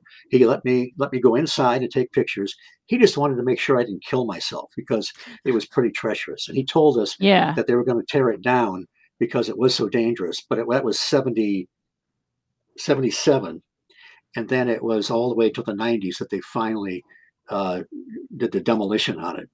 Yeah. One of the times Oh, nothing there. Right. Yeah. One of the times we went when I was a kid, it was still there. Right. Um, we didn't go in it, um, but we we saw it, took pictures of it. Um, but the uh, the TNT area is a creepy place in the It is. daytime and at night. You know, I, I do one of the the tours at, at, at- on Saturday night at the Mothman Festival every third weekend in September. I hope they have it this year. But I do one of the uh, I'm one of the tour guides that, that take people through the uh, the dreaded TNT area, uh, cracking jokes and being a real smartass. Yeah, I we we promised Celia that if they had one next next year that we'd come and meet her. So Well, listen, you guys have got that's the only thing that costs a little bit of money, five bucks, I think. Everything else is free. So when you get there Saturday morning, you got to go to that booth. You got to buy your tickets, and then when you get there that night, you got to wait in line for my uh, cart. There's three of them: Jeff Wamsley, uh, Brittany Sayre, who was one of the was was Miss Mothman several years ago and has won many pageants. Uh, but you got to come to mine, you know, for the first time. Next two Okay. years, you can go to the other guys. okay, Okay, we I pro- promise. we promise. for you. Okay, we promise. good deal. We might Yeah. even bring cookies. Yeah, I actually, but I uh, sometimes I go there. Well, I go there ahead of time to help set up because there is a guaranteed flyover of the Mothman. But I also I have uh, taken some of the critters that used to be in my front yard for Halloween, and I'll set them up at different places and maybe light up their eyes or whatever. So you get a, you know, that the TNT area is uh, attraction enough. Really, you don't need anything, but it's nice to have a little bit of. Uh, uh, there's a couple guys that dress up in ghillie suits, and it's toward the end of the ride when you think we're safe now. They'll jump on the cart and scare the living daylights out of people. It's wonderful. that's awesome. That brings me great joy. Yeah, yeah, that sounds cool. That sounds really really cool. Um, yeah, the the Mothman Festival, 2006. I didn't go because I was pregnant with Wolf, so that's why we didn't Oh. go and didn't get to meet John Keel because he was actually there in 2003, so I never got That's a chance right. to meet him. Yeah, that's right. I, I, I wish I would have had a chance to. Uh, you know, there's a uh, a segment on that was on CBS Sunday Morning when you know Bill Geist used to do the the human interest or the puff piece at the end, the, the humorous Oh, piece. yeah. Well, Yeah. he went. He, he was down there interviewing John Keel. John Keel's wearing his white suit, which, by the way, is on display in the Mothman Museum in a glass cage. John's That's white suit amazing. and uh, and John is saying, "Yeah, you know, I came down here with the intention of spending a day or two, and it's been like turning turning into a career for me." so, I just uh, he, he's uh, was such a good writer, and uh, you know, uh, Colin Wilson, the great uh, British uh, researcher, who corresponded with Keel for a time, and that's some of that's documented in Alien Dawn, great book, and uh, he wrote in that book that John Keel was incapable of writing a dull sentence, which is I think that's true. True. I do think I That that is mean- so true. The year of the Jadoo gorilla is hand, is I mean, amazing. oh, Jeez, yeah. Jadoo is is an amazing book, and it's wonderful. I actually have a, a an old copy of it, not one of the new ones. So I, I bought it in hardcover with the dust jacket right there off the shelf. I was waiting for it, and I grabbed that sucker. I still have it. The dust jacket is in shambles, but in all my original notes are, are in it in ink pen, you know. But uh, yeah, it was. Uh, that was because he had written about the uh, the Mothman, I think, in Strange Creatures from Time and Space, which was uh, reprinted as the Guide to Mysterious Beings. Yeah. still get that's where he first for those that don't know that's where he first proposed the idea of window areas which Mhm. Yeah. he was kind of try to come to grips with why is all this stuff going on in the same place why does bigfoot seem to pop up scare the hell out of people leave footprints and then he's gone and why do you see strange lights sometimes right before you see them, or right after, Or during. or or during? Yeah. There's lots of lots of research from Stan Gordon saying, "Oh no, people see UFOs and Yeah. Bigfoot at the same time." i was just thinking about stan and he uh, he told me one time at the mothman festival that some of the people he has interviewed that were interviewed by other researchers the, the other researchers were either UFO guys or Bigfoot guys. The Bigfoot guys didn't want to hear about the UFO they saw with the Bigfoot, and the Yep. UFO guys didn't want to hear about the the hairy biped. I just want to know about the aliens from Alpha Centauri. So there's still that that string. You know what I what I would tell people that are still very much on this the that don't recognize the high strangeness aspects. Spend an hour or two with Stan Gordon and his research over the last several decades, and then go to Lee Hamples and see his photographs. You'll, you, that's it. You you won't you will no longer think of these cryptids as being something isolated from all the rest. Yeah, I I absolutely think that that's completely reasonable. Um, I'd love to see those photographs. They Oh, sound yeah. amazing. Um, Well, Morgana hopefully and he'll I release each- more in, in the future. I- I, hope he does. Morgana and I each have a couple of photographs that we've taken that we didn't really expect to come out that came out as something. But I'm not I don't show them around to people because it's one of those things that it's just like it's doesn't prove anything to anybody but me. Right. And what it proves to me is A, I'm seeing something that actually is a light, that there is a physical light doing its thing. There's actual photons doing photon things. But what it also tells me is that what the camera sees is not exactly what my eyes see. And that tells me that my brain is somehow involved in interpreting it Right. or the camera isn't picking up some other energetic component that isn't light that makes the light look different. Morgana, did you tell us that story about uh, uh, you were with somebody and one heard the sound of a baby crying and the other heard Yes. it beeping? Yes, that, that is I- so key. That's one of these these things that that if people listen to it will help advance. You know, we had the the Scarberries and other people would hear the beeping noises outside their trailers.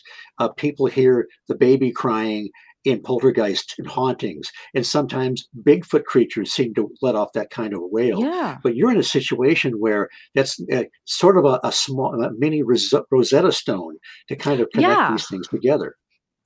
Yeah. I, I like to think of it as my boyfriend heard the noise, but I heard the signal. Yes, signal and noise. You said, which may be, but what again? You know, it, but what does that tell us? I know, don't know. What, where's it? If, the signal, where's the signal coming from? And why no these- idea. Bastards making it sound like a, a baby crying. You know, I uh, because babies are something that we would want to go outside and save. So That's they how can it was. attract us to it, and, and because we're, we're concerned it might be a child that that's needs help. That, that's what I felt like when I heard a baby cry outside of the falling down the hill house. Um, I think it would have been 1994 or five. Um, I woke up at like three in the morning. Of course, it's three in the morning. That's when all this weird crap happens. And I heard a baby crying. We had the windows open. So through the screen, I heard a baby cry. And I got up and walked outside. I didn't wake Zach up because there was once he's asleep, there's just no point. Um, he's gonna stay asleep.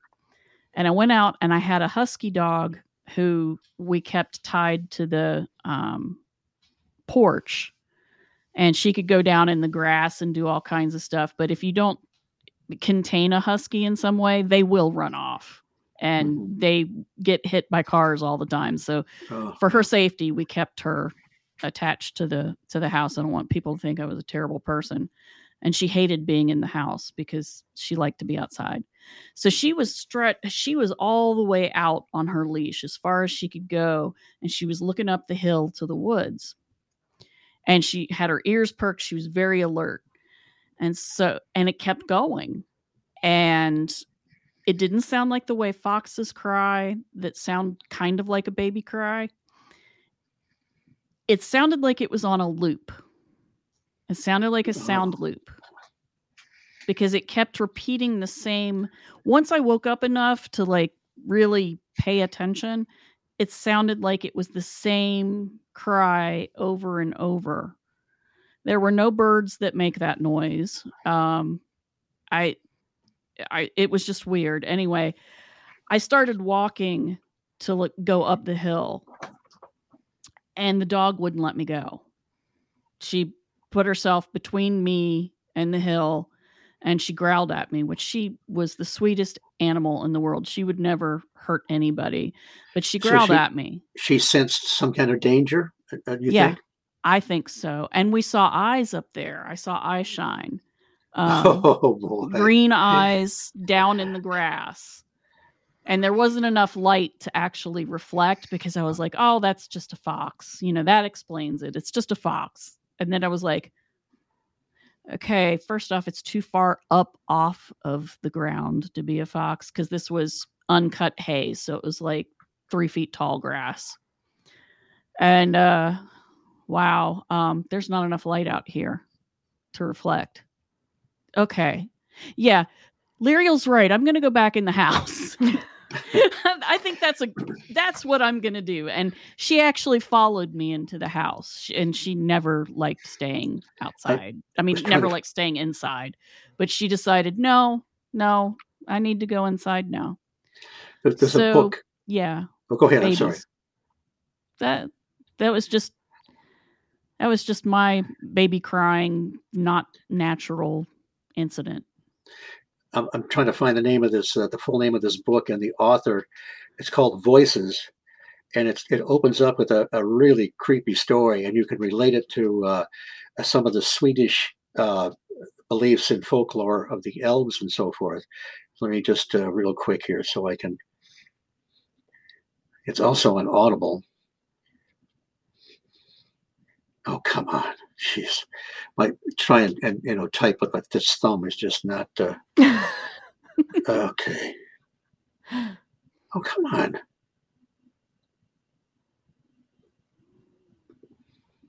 Oh, there we go. Just bear with me. This is Uh, oh, there we go. Disembodied Voices. True accounts of. That's a good book. Oh, yeah, I you know the book then. I Okay. haven't read it, so this is still good. So, is yeah. still news to me. Yeah, tell Remember, her. re- remember how it opens when the Yes. kid is playing basketball. He hears a voice he thinks might be his father. yes. come here I, I need to show you something but it's kind of like it's on a loop and the kid's unnerved about it then I, i'm reading later on in one of the books on folklore that uh, the elves used to mimic the voices of their parents to Yes. capture the children and i'm thinking I, I don't know i don't know what how how much is this real or not but what a creepy parallel that is Yes, and when we when we had our graduation party out at that house, um, one of my friends heard his grandfather's voice during all of this uproar that was going on. That was crazy, um, with lights and humanoid creatures and things and everything. Um, he heard his father's his grandfather's voice. His grandfather was deceased. He heard his voice and he called him by the name that none of us knew. It was the nickname that only he called Tom. So he started going towards the woods and I grabbed him and was like, "Oh no, no, you're not. You're not going." And he's like, "He just keeps calling my name." And I'm like, "Nah, it's not your grandfather. You just no. We're not having that. you're not doing that right now. We're going to is this shades of missing 411 is that why some of these children maybe wander off because they Uh, hear a voice like that All I could think when I read those books was fairy lore and serial killers. Mhm. dogs Yeah. don't track dogs traditionally were afraid of fairies Mhm. uh fairies Sudden uh, weather Bigfoot, changes, high winds, boulder fairy fields passage was whirlwinds. berry picking there's a Mhm. story Oh yeah, berry picking in. Newfoundland about it, the child that was uh, didn't bring. You're supposed to bring bread with you or something like that. Mhm. to I don't know to trade or to, to keep the fairies away. He forgot to bring it. He's gone. He's gone for three days. They find him. He comes back in a stupor, like so many people that that actually do survive and, and you don't find the body. They can't convey what happened to them, whether they're Yeah. adults or children. Yeah.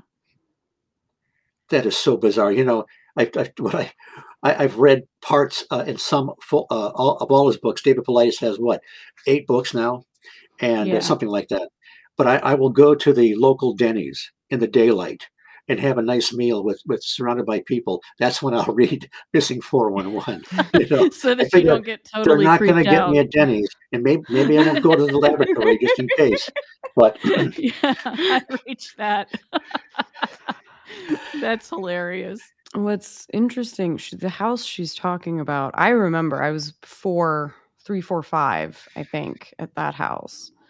And we went there today. We went to the site. It burned down, incidentally, years after my mom and my stepdad moved out and rented another house. It burned down in the night. Um, and all that's left is the fields and the parts of the woods on the hill.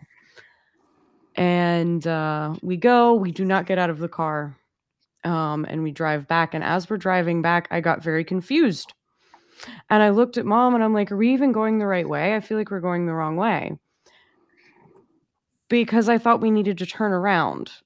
And we were going the right way. And if we had turned around, we would have gone right back to the hill and the site of the house. And she didn't tell me until we, she was like, No, we're going the right way. The same thing happened when she went there with one of her friends to look at it the same thing happened to her friend. They were like, "We have to turn around. We're going the wrong way." And I'm like, no, we're not. And I was not. dizzy and sick to my stomach, like, I, I, and I was like, "This is another. why we have to go."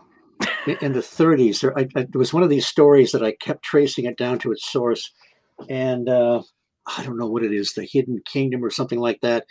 The guy that writes it, it's about the fairies, and he writes about a young lady that was taking care of his aunt in Ireland, I guess. And so this was, you know, it wasn't uh, like third or fourth person. It was the guy who knew this young lady.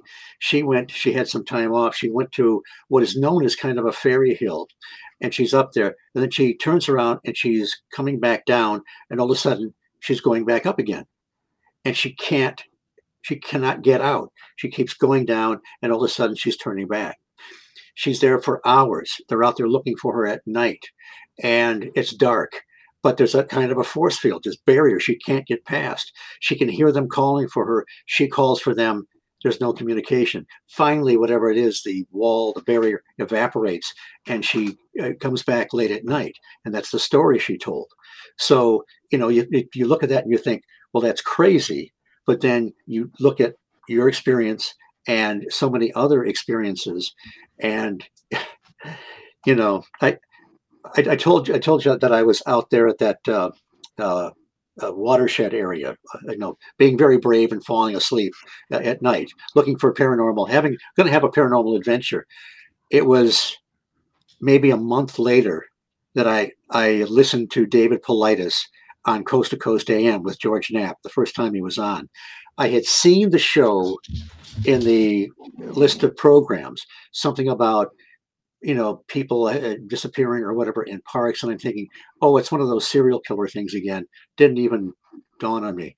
If I had listened to that show ahead of time, I never, ever, ever would have gone there. Not maybe not Yeah. even with a group of people, but uh, yeah. so you know sometimes when we are extremely ignorant, we can be very brave. I think so. More, more coyotes. Uh oh. I think she has to let the dog out.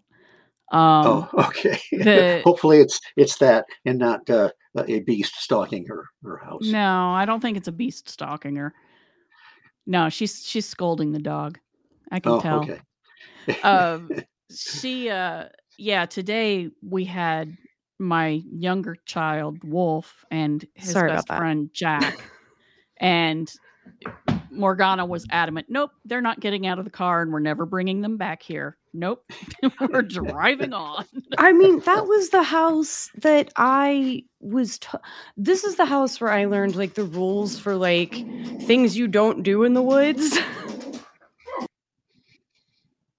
and yeah she she, she tried to run up to the to the hill up to the woods one time and i had told her don't go up there don't go up there and i saw her turn and start running up the path and i stood at the end of the the uh, porch you know on the ground watching her and she hit a certain point and she turned right around and came running back and i was like yeah i told you and she was like, "Yeah, I, I don't like it up there by myself, mom." And I'm like, "No, you don't. It's not good. Don't go up there." Oh, that was the that was the first almost me getting pixie led, and then I was pixie led as a 15 year old in separate woods that were somewhat connected to those woods. But and and and and people that don't know that it that's a a term that where the the fairies or whatever would uh, would lure you would, would you be in a bit of a stupor or whatever they would, would would lure you with something to to their their kingdom or their realm or whatever but that same thing happens with so-called contactees they mm-hmm, had this Mhm. urge to get up at three in the morning and drive to this clearing and then they have what they think is an encounter with a space brother or whatever so the same same trick Yeah. dusted off for modern times the great phonograph in the sky you know turning and turning Yep. And it's the same stories over and over with just sort of different trappings. I think that's that's what you see with high strangeness, you know. right Now we don't have werewolves, we have dogmen. You know, we don't have well, we do still have pixies, but most of the time we don't have pixies, but we do have grays. yes And, some of the Swedish fairies had large heads and long arms. You yeah, know? And I wonder I wonder if they had a a, a grayish complex, complexion. I don't know. well, if you look if you look at they Them were as- called the Gray People, yes, that's one of Oh, the yeah. one of the the fairy, the polite fairy names, because you're not Yeah. really There's supposed a- to say fairy. There's a fictional story by BB, I think there's the, the, the pseudonym, called The Little Gray Men. Yeah. Hmm. Yeah. But you know, super pale people, lots of fairies were supposed to be very pale. So Right. you you could take that as gray. I I had a coworker once whose skin was kind of grayish and uh, his nickname Well- was damn it Doug. Um cuz he was always doing something and I'd say, "Damn it Doug, what did you do with that manuscript? I've got to paginate it. Did you paginate it?" Oh yeah, I left it over there and you know, he'd put the page numbers on to like, I don't know, 23 and then he'd do from 40 to something and the whole middle section was not done and I'd just be like, "Damn it, Doug." Well, well he had gray skin. Sir Arthur Conan Doyle, who was uh, kind of a paranormal investigator of his time, in his book The World of Fairies, I can't quote it directly, but he suggests that the appearance of the fairies is partially dependent on the viewer, Mhm. which is like yeah.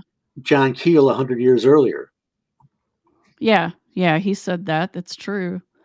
Um eh, I think that well, and Greg Bishop calls that co-creation that, you know, the intelligence communicates part of it to us and then our minds kind of fill in the blanks. We fill in the other parts. And that's why you get people who see, you know, the same phenomena but each story is a little bit different because their perception is a little bit different. I think that that is one of the few powers we have when dealing with this other intelligence is we give them their faces and their shape and that that and ritual can help protect you But awareness is important. If most people they don't know what is going on, yes they accept the experience as as seen. But then I, I think that uh, you know that uh, it is possible. I know. um, oh, geez, who was the author that wrote uh, "How to Protect Yourself Against Alien Abduction"? Ann Druffel. Ann Druffel. And it, it sounds like like like a satirical satirical book, but it's not. One of the, I know one of the cases she was on, the individual seemed to be able to break the abduction experience through sort of righteous indignation. So she gives you certain different uh, and different chapters, different even with the jinn uh, and other entities or whatever. She gives you techniques, and I do think, I do suspect that as human beings uh, connected to that whatever that divine is, that we do actually have dominion over our experience and our thinking, but we have to have that awareness at the same Yeah. time. you have to be Mhm. aware and to some extent you have to be prepared which is why i'm so glad that i had my mom because she was like i think i was born and she was like well kid you're probably screwed. You're going to be an experiencer. So she just like primed me with like you know don't do don't run into the woods by yourself. Always turn your jacket. Like all of these little things to keep yourself as safe as possible and to help frame the experiences you get, which is why most of mine have been extremely, aside from a couple, have been fairly benign. I, you know, amazing and interesting and cool and uncanny, but only a few times have I been genuinely frightened. Right. Well, I'm a guy that almost nothing happens to, so I have to read about other people's experiences to get a little bit freaked out. For the most I part. I feel that. I completely Yeah. understand. I Yeah. also like reading about other people's experiences and scaring myself. Yes. well, I guess we all like a good, good, good horror story. Yeah. No, there's. I mean, even John Keel himself has a, a few passages that are. Oh, yeah. Oh yeah. Like I, I don't. I- I don't. li- I don't I like read that. the Mothman prophecies at 12 and was like, okay, bedroom window, not okay with that right now at night. Close those curtains. Woo! Not looking out there. yeah, I had a I had a bedroom window that looked directly into the sun porch window of the house next door. No. And that house was haunted. Oh God. So, yeah, I used to babysit for the kids that lived over there. And they, you know, their parents were like, they're a handful to get to bed. You know, they say that there's this little girl. And I'm like, oh, Okay. no. okay. I'll- Okay, we're I'll going to a, uh Howard Johnson's. Uh, people probably don't know what Howard Johnson until you get now. back, mom and dad. There you go. Um, and uh, the kids told me, you know, they they were like, "Oh no, we don't want to we we don't want to turn out the lights, blah blah blah." And I said, "Okay, well, we'll leave this one light on, and I'll stay in here with you." And sure enough, there was the sound of you know footsteps running around in the hallway, and I was like, "Yeah, that's great, that's great." And their playroom was in the sun sun porch, but what was also in the sun porch were steps up to the attic. No. Yeah, None of this is okay. yeah, This is also just how houses happen in West Virginia. Like, I swear we build houses in our home state, like, in such a way to maximize the level of creepy sometimes. Yeah. Like, we really do. Yeah. So like, if there's an old well on the property, it will be in the darkest corner of the yard at all Yeah. times. closest to the woods. Is that sort the of a reverse feng shui? Yeah, Yeah. it's opposite feng shui. West Virginia feng shui is like It's we're gonna make it as feng creepy as possible. Is what it is. It's feng nay. feng nay, feng nope. So yeah, I did see a glimpse of her, and uh, what I ended up doing is I asked the, the one of the kids, you know, which is your least favorite doll? And she said, "Oh, I I don't like this one." I'm like, "Fine." And so I took it and I went up to the attic and I popped the hatch up and I said, "This is for you to play with. Stop scaring the children, please." And I just put it in there and came back down. And uh, for a while, she was apparently quiet, but their mom like went up there and saw the doll and was like, "Oh, you must. How did this get up there?" And brought it back down, and then she started wandering around again. But I would see her occasionally. I'd look out my bedroom window at night, and occasionally her face would be at the window, and I knew it wasn't the little girl because the windows were tall. Oh, that's no. And And so- floating heads, not okay. Yeah, so it was the the not corporeal girl. I haven't I'm- heard this one. That's like, because I knew it would scare you. And I you haven't like heard it. this one. So you wait until eleven o'clock at night to tell me this. sleep well tonight. Thanks, Ma. yes, I'm I'm here for you. That there you go. There's your Christmas uh, ghost story. That- That's we'll- true. we'll- It, ghost stories are Christmassy, so thank you. I, I just watched uh, the 1938 version of uh, A Christmas Carol. who plays Scrooge in that one? Uh, Re- uh, Reginald Owen, I think. Okay, I don't think I've seen that one. And June Lockhart is in it as uncredited as one of the daughters, Bob Cratchit's Oh. daughter, long Oh. before Lassie and Lost in Space. yeah, way long before that. Way long, yeah. Yeah, Lost in Space. That show creeped me out sometimes. Oh, really? Yeah, I was really Ah. little. Another John Keel connection. My buddies, John and Tim Frick, they went to the 19, 1903, I'm going retro, 2003 Mothman Festival. You got to keep me on track here. And uh, they they took John Keel to lunch. So they they spent uh, you know spent a long time with him. He told them all kinds of stuff. Uh, in one of them, he used to he used to write. Uh, excuse me. He used to write uh, uh, screenplays for Lost in Space, but he would do it Oh, under wow. pseudonyms. There's so they're they're they're Lost in Space freaks. I, I can't handle Lost in Space anymore.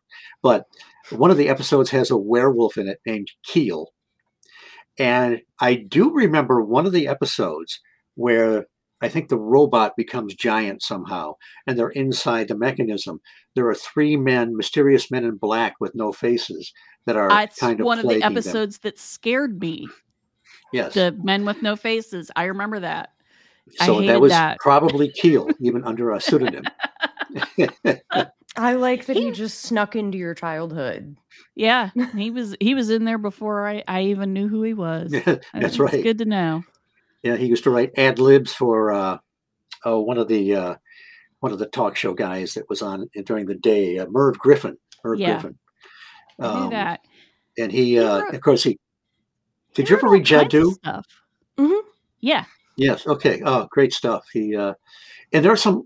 you can sometimes find some of his lectures on uh, YouTube hmm where he uh, he's so entertaining, and he talked about uh, you know being in the armed services, armed services radio, and doing the uh, the broadcast from Frankenstein's castle.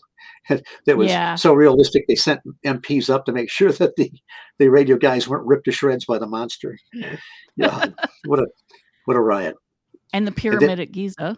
Uh, yes, the We pyramid, did a show from there. and the and the tape was completely destroyed. So they had 24 hours to fix it. So they they did it in studio just perfectly. They never had to spend all that money to travel, so they just faked it in the studio. But uh, but you get more more stuff like the uh, remember the purple blobs, the lights you saw in the corn in, in the cheap cornstalk area. They actually came down and surrounded him, kind of circled Yeah. him, these globes or whatever they are. That's in one of his lectures. You also find out about his, in quotes, encounter with the Yeti that's t- spoken of in Jadoo. He said, he, he admits that when he was there in, in Tibet, and he was he had heard this thing cry, and, and the locals are telling him that it went this way, but when push came to shove, he can see some animal in the brush, but he said I couldn't be sure that it was a yeti. It could have been a bear or something. But the apparently the editor or the publisher at the time said, "Oh no, the abominable snowman's big these days. It's a yeti." So they tampered with his manuscript because he wrote originally that he didn't know what it was. So he said they were. He always talked about these faceless editors. And while we're on that subject, I'm sure you know that the the original Mothman prophecies that half of it was cut out. Oh yeah, and some and it it became- And then became the Eighth Tower. the Eighth which is my favorite of his books. Yeah, and I Brent think I like Operation Trojan Horse the most. Oh yeah, that's the one. That's the one that messed me up, man. It destroyed my paradigm. and then, like I say, Yeah. Vallée on, on the backside, and and you know that was it. Oh man, but uh, uh, Brent he told well he told Brent Raynes. And Brent Raynes, of course, wrote that book, John Keel, the Man, the Myth, and the Mysteries. And he knew he never met him, but he had many phone call many phone calls with him and correspondence. Keel told him that if he had written everything that happened there, they would have easily filled six books. So uh, you, you just wonder what you know what else could have been there, all the stuff that happened to him. Yeah.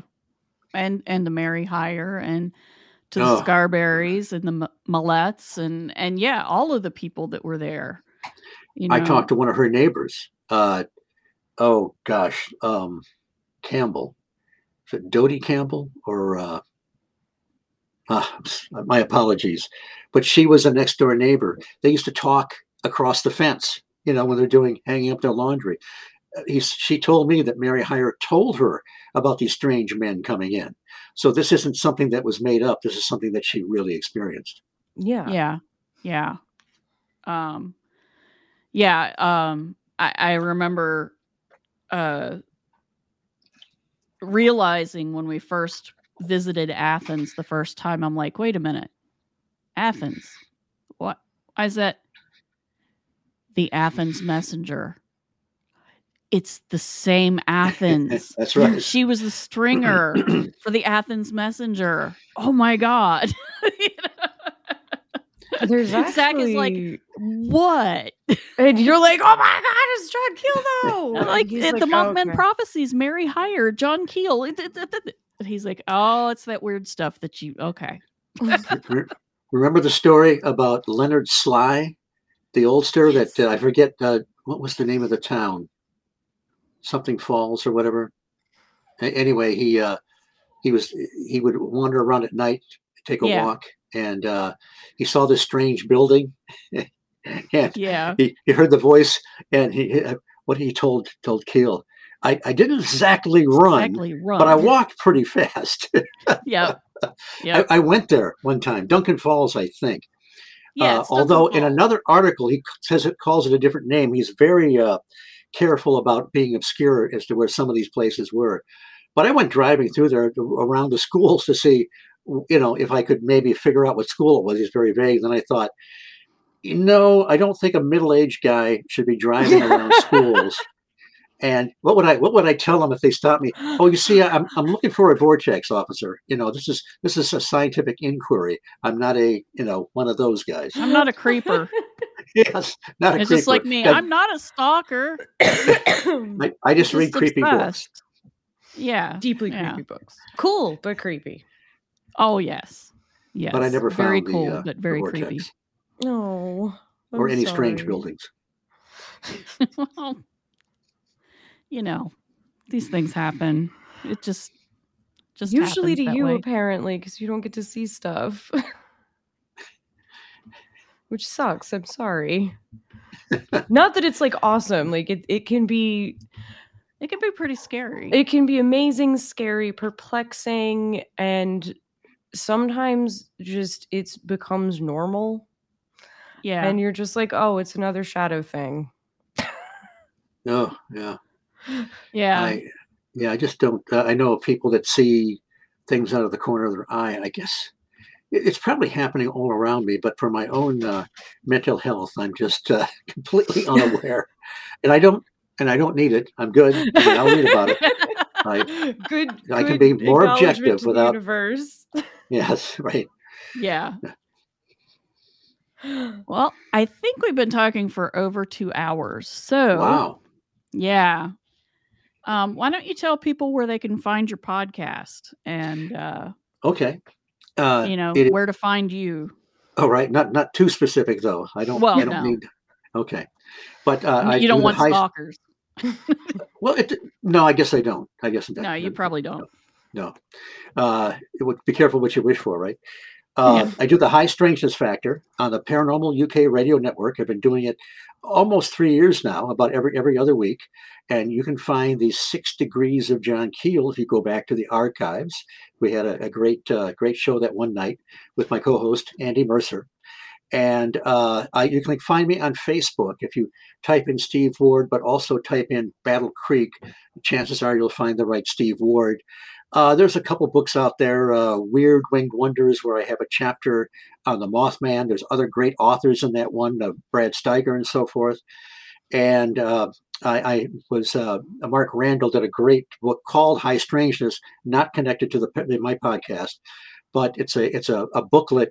Uh, he's a great graphic artist, and it chronicles the the year of the Mothman, the the bridge collapse, the Men in Black, John Keel. I, I wrote four of the pieces in there. Mark wrote the rest, and of course, he did all these these great illustrations. And you can also find me on the uh, uh, the Mothman Legacy as one of the talking heads. Uh, it was a great interview with Seth Breedlove. He does phenomenal uh, productions, and I remember he sent me a uh, a a stream of it before it came out on the computer. So I'm I don't even listen to my shows. So I'm thinking, oh my God, I'm going to listen to me and see me. So it's funny. I was kind of hunkered down in my chair, ready to see if, when or, or if I would pop up. And I, I, I know I pop up a few times. I it was okay. I mean, I I, I got through it, but it's it, it's such a good production. Uh, anything that uh, Small Town Monsters done does is pretty good. Oh yeah. And I, like Both I say, I am. man ones are great. Oh yes, yeah. right. And, you know, finally they did a, a really good one. And uh, I am uh, allegedly writing a book that you can expect to see out sometime this decade. Some of it is written, so it's it's not not a fantasy completely. Excellent. Well, thank you so much for being with us. We've been wanting to interview you for a while, and we finally got around to it. It Well, was it so was- nice it's- talking. Well, thank you. It's been so much fun and a real pleasure to talk to you, ladies. And uh, I'd love to do it again sometime, and I'll have Oh, you on you're my show again sometime. And uh, we we must rendezvous with Zelia Edgar at the Mothman Festival. When Yep, it, when it yep. happens again. And we eat pizza. definitely have to. We need to eat the Mothman pizza together. oh yeah, oh yeah. Because yeah, definitely. And the last thing is when we go now into the Village Pizza, which used to be called Tiny's, where a famous sighting Yep. of the Mothman occurred, and it's right along 30th Street where they would see UFOs and so forth. There's a table, they have tables there where they have photographs of the of like the high school kids or whatever. They have a Mothman table. And you know me, I'm Oh. not a oh. name dropper, but you can see my photograph standing next to Nick Redfern, among many other photographs on that specific table. It's all That's nice and excellent. laminated and everything. So, That's definitely cool. so Well, definitely a you. place to visit. My pleasure. Thank you very much. All right. Well, have a great night.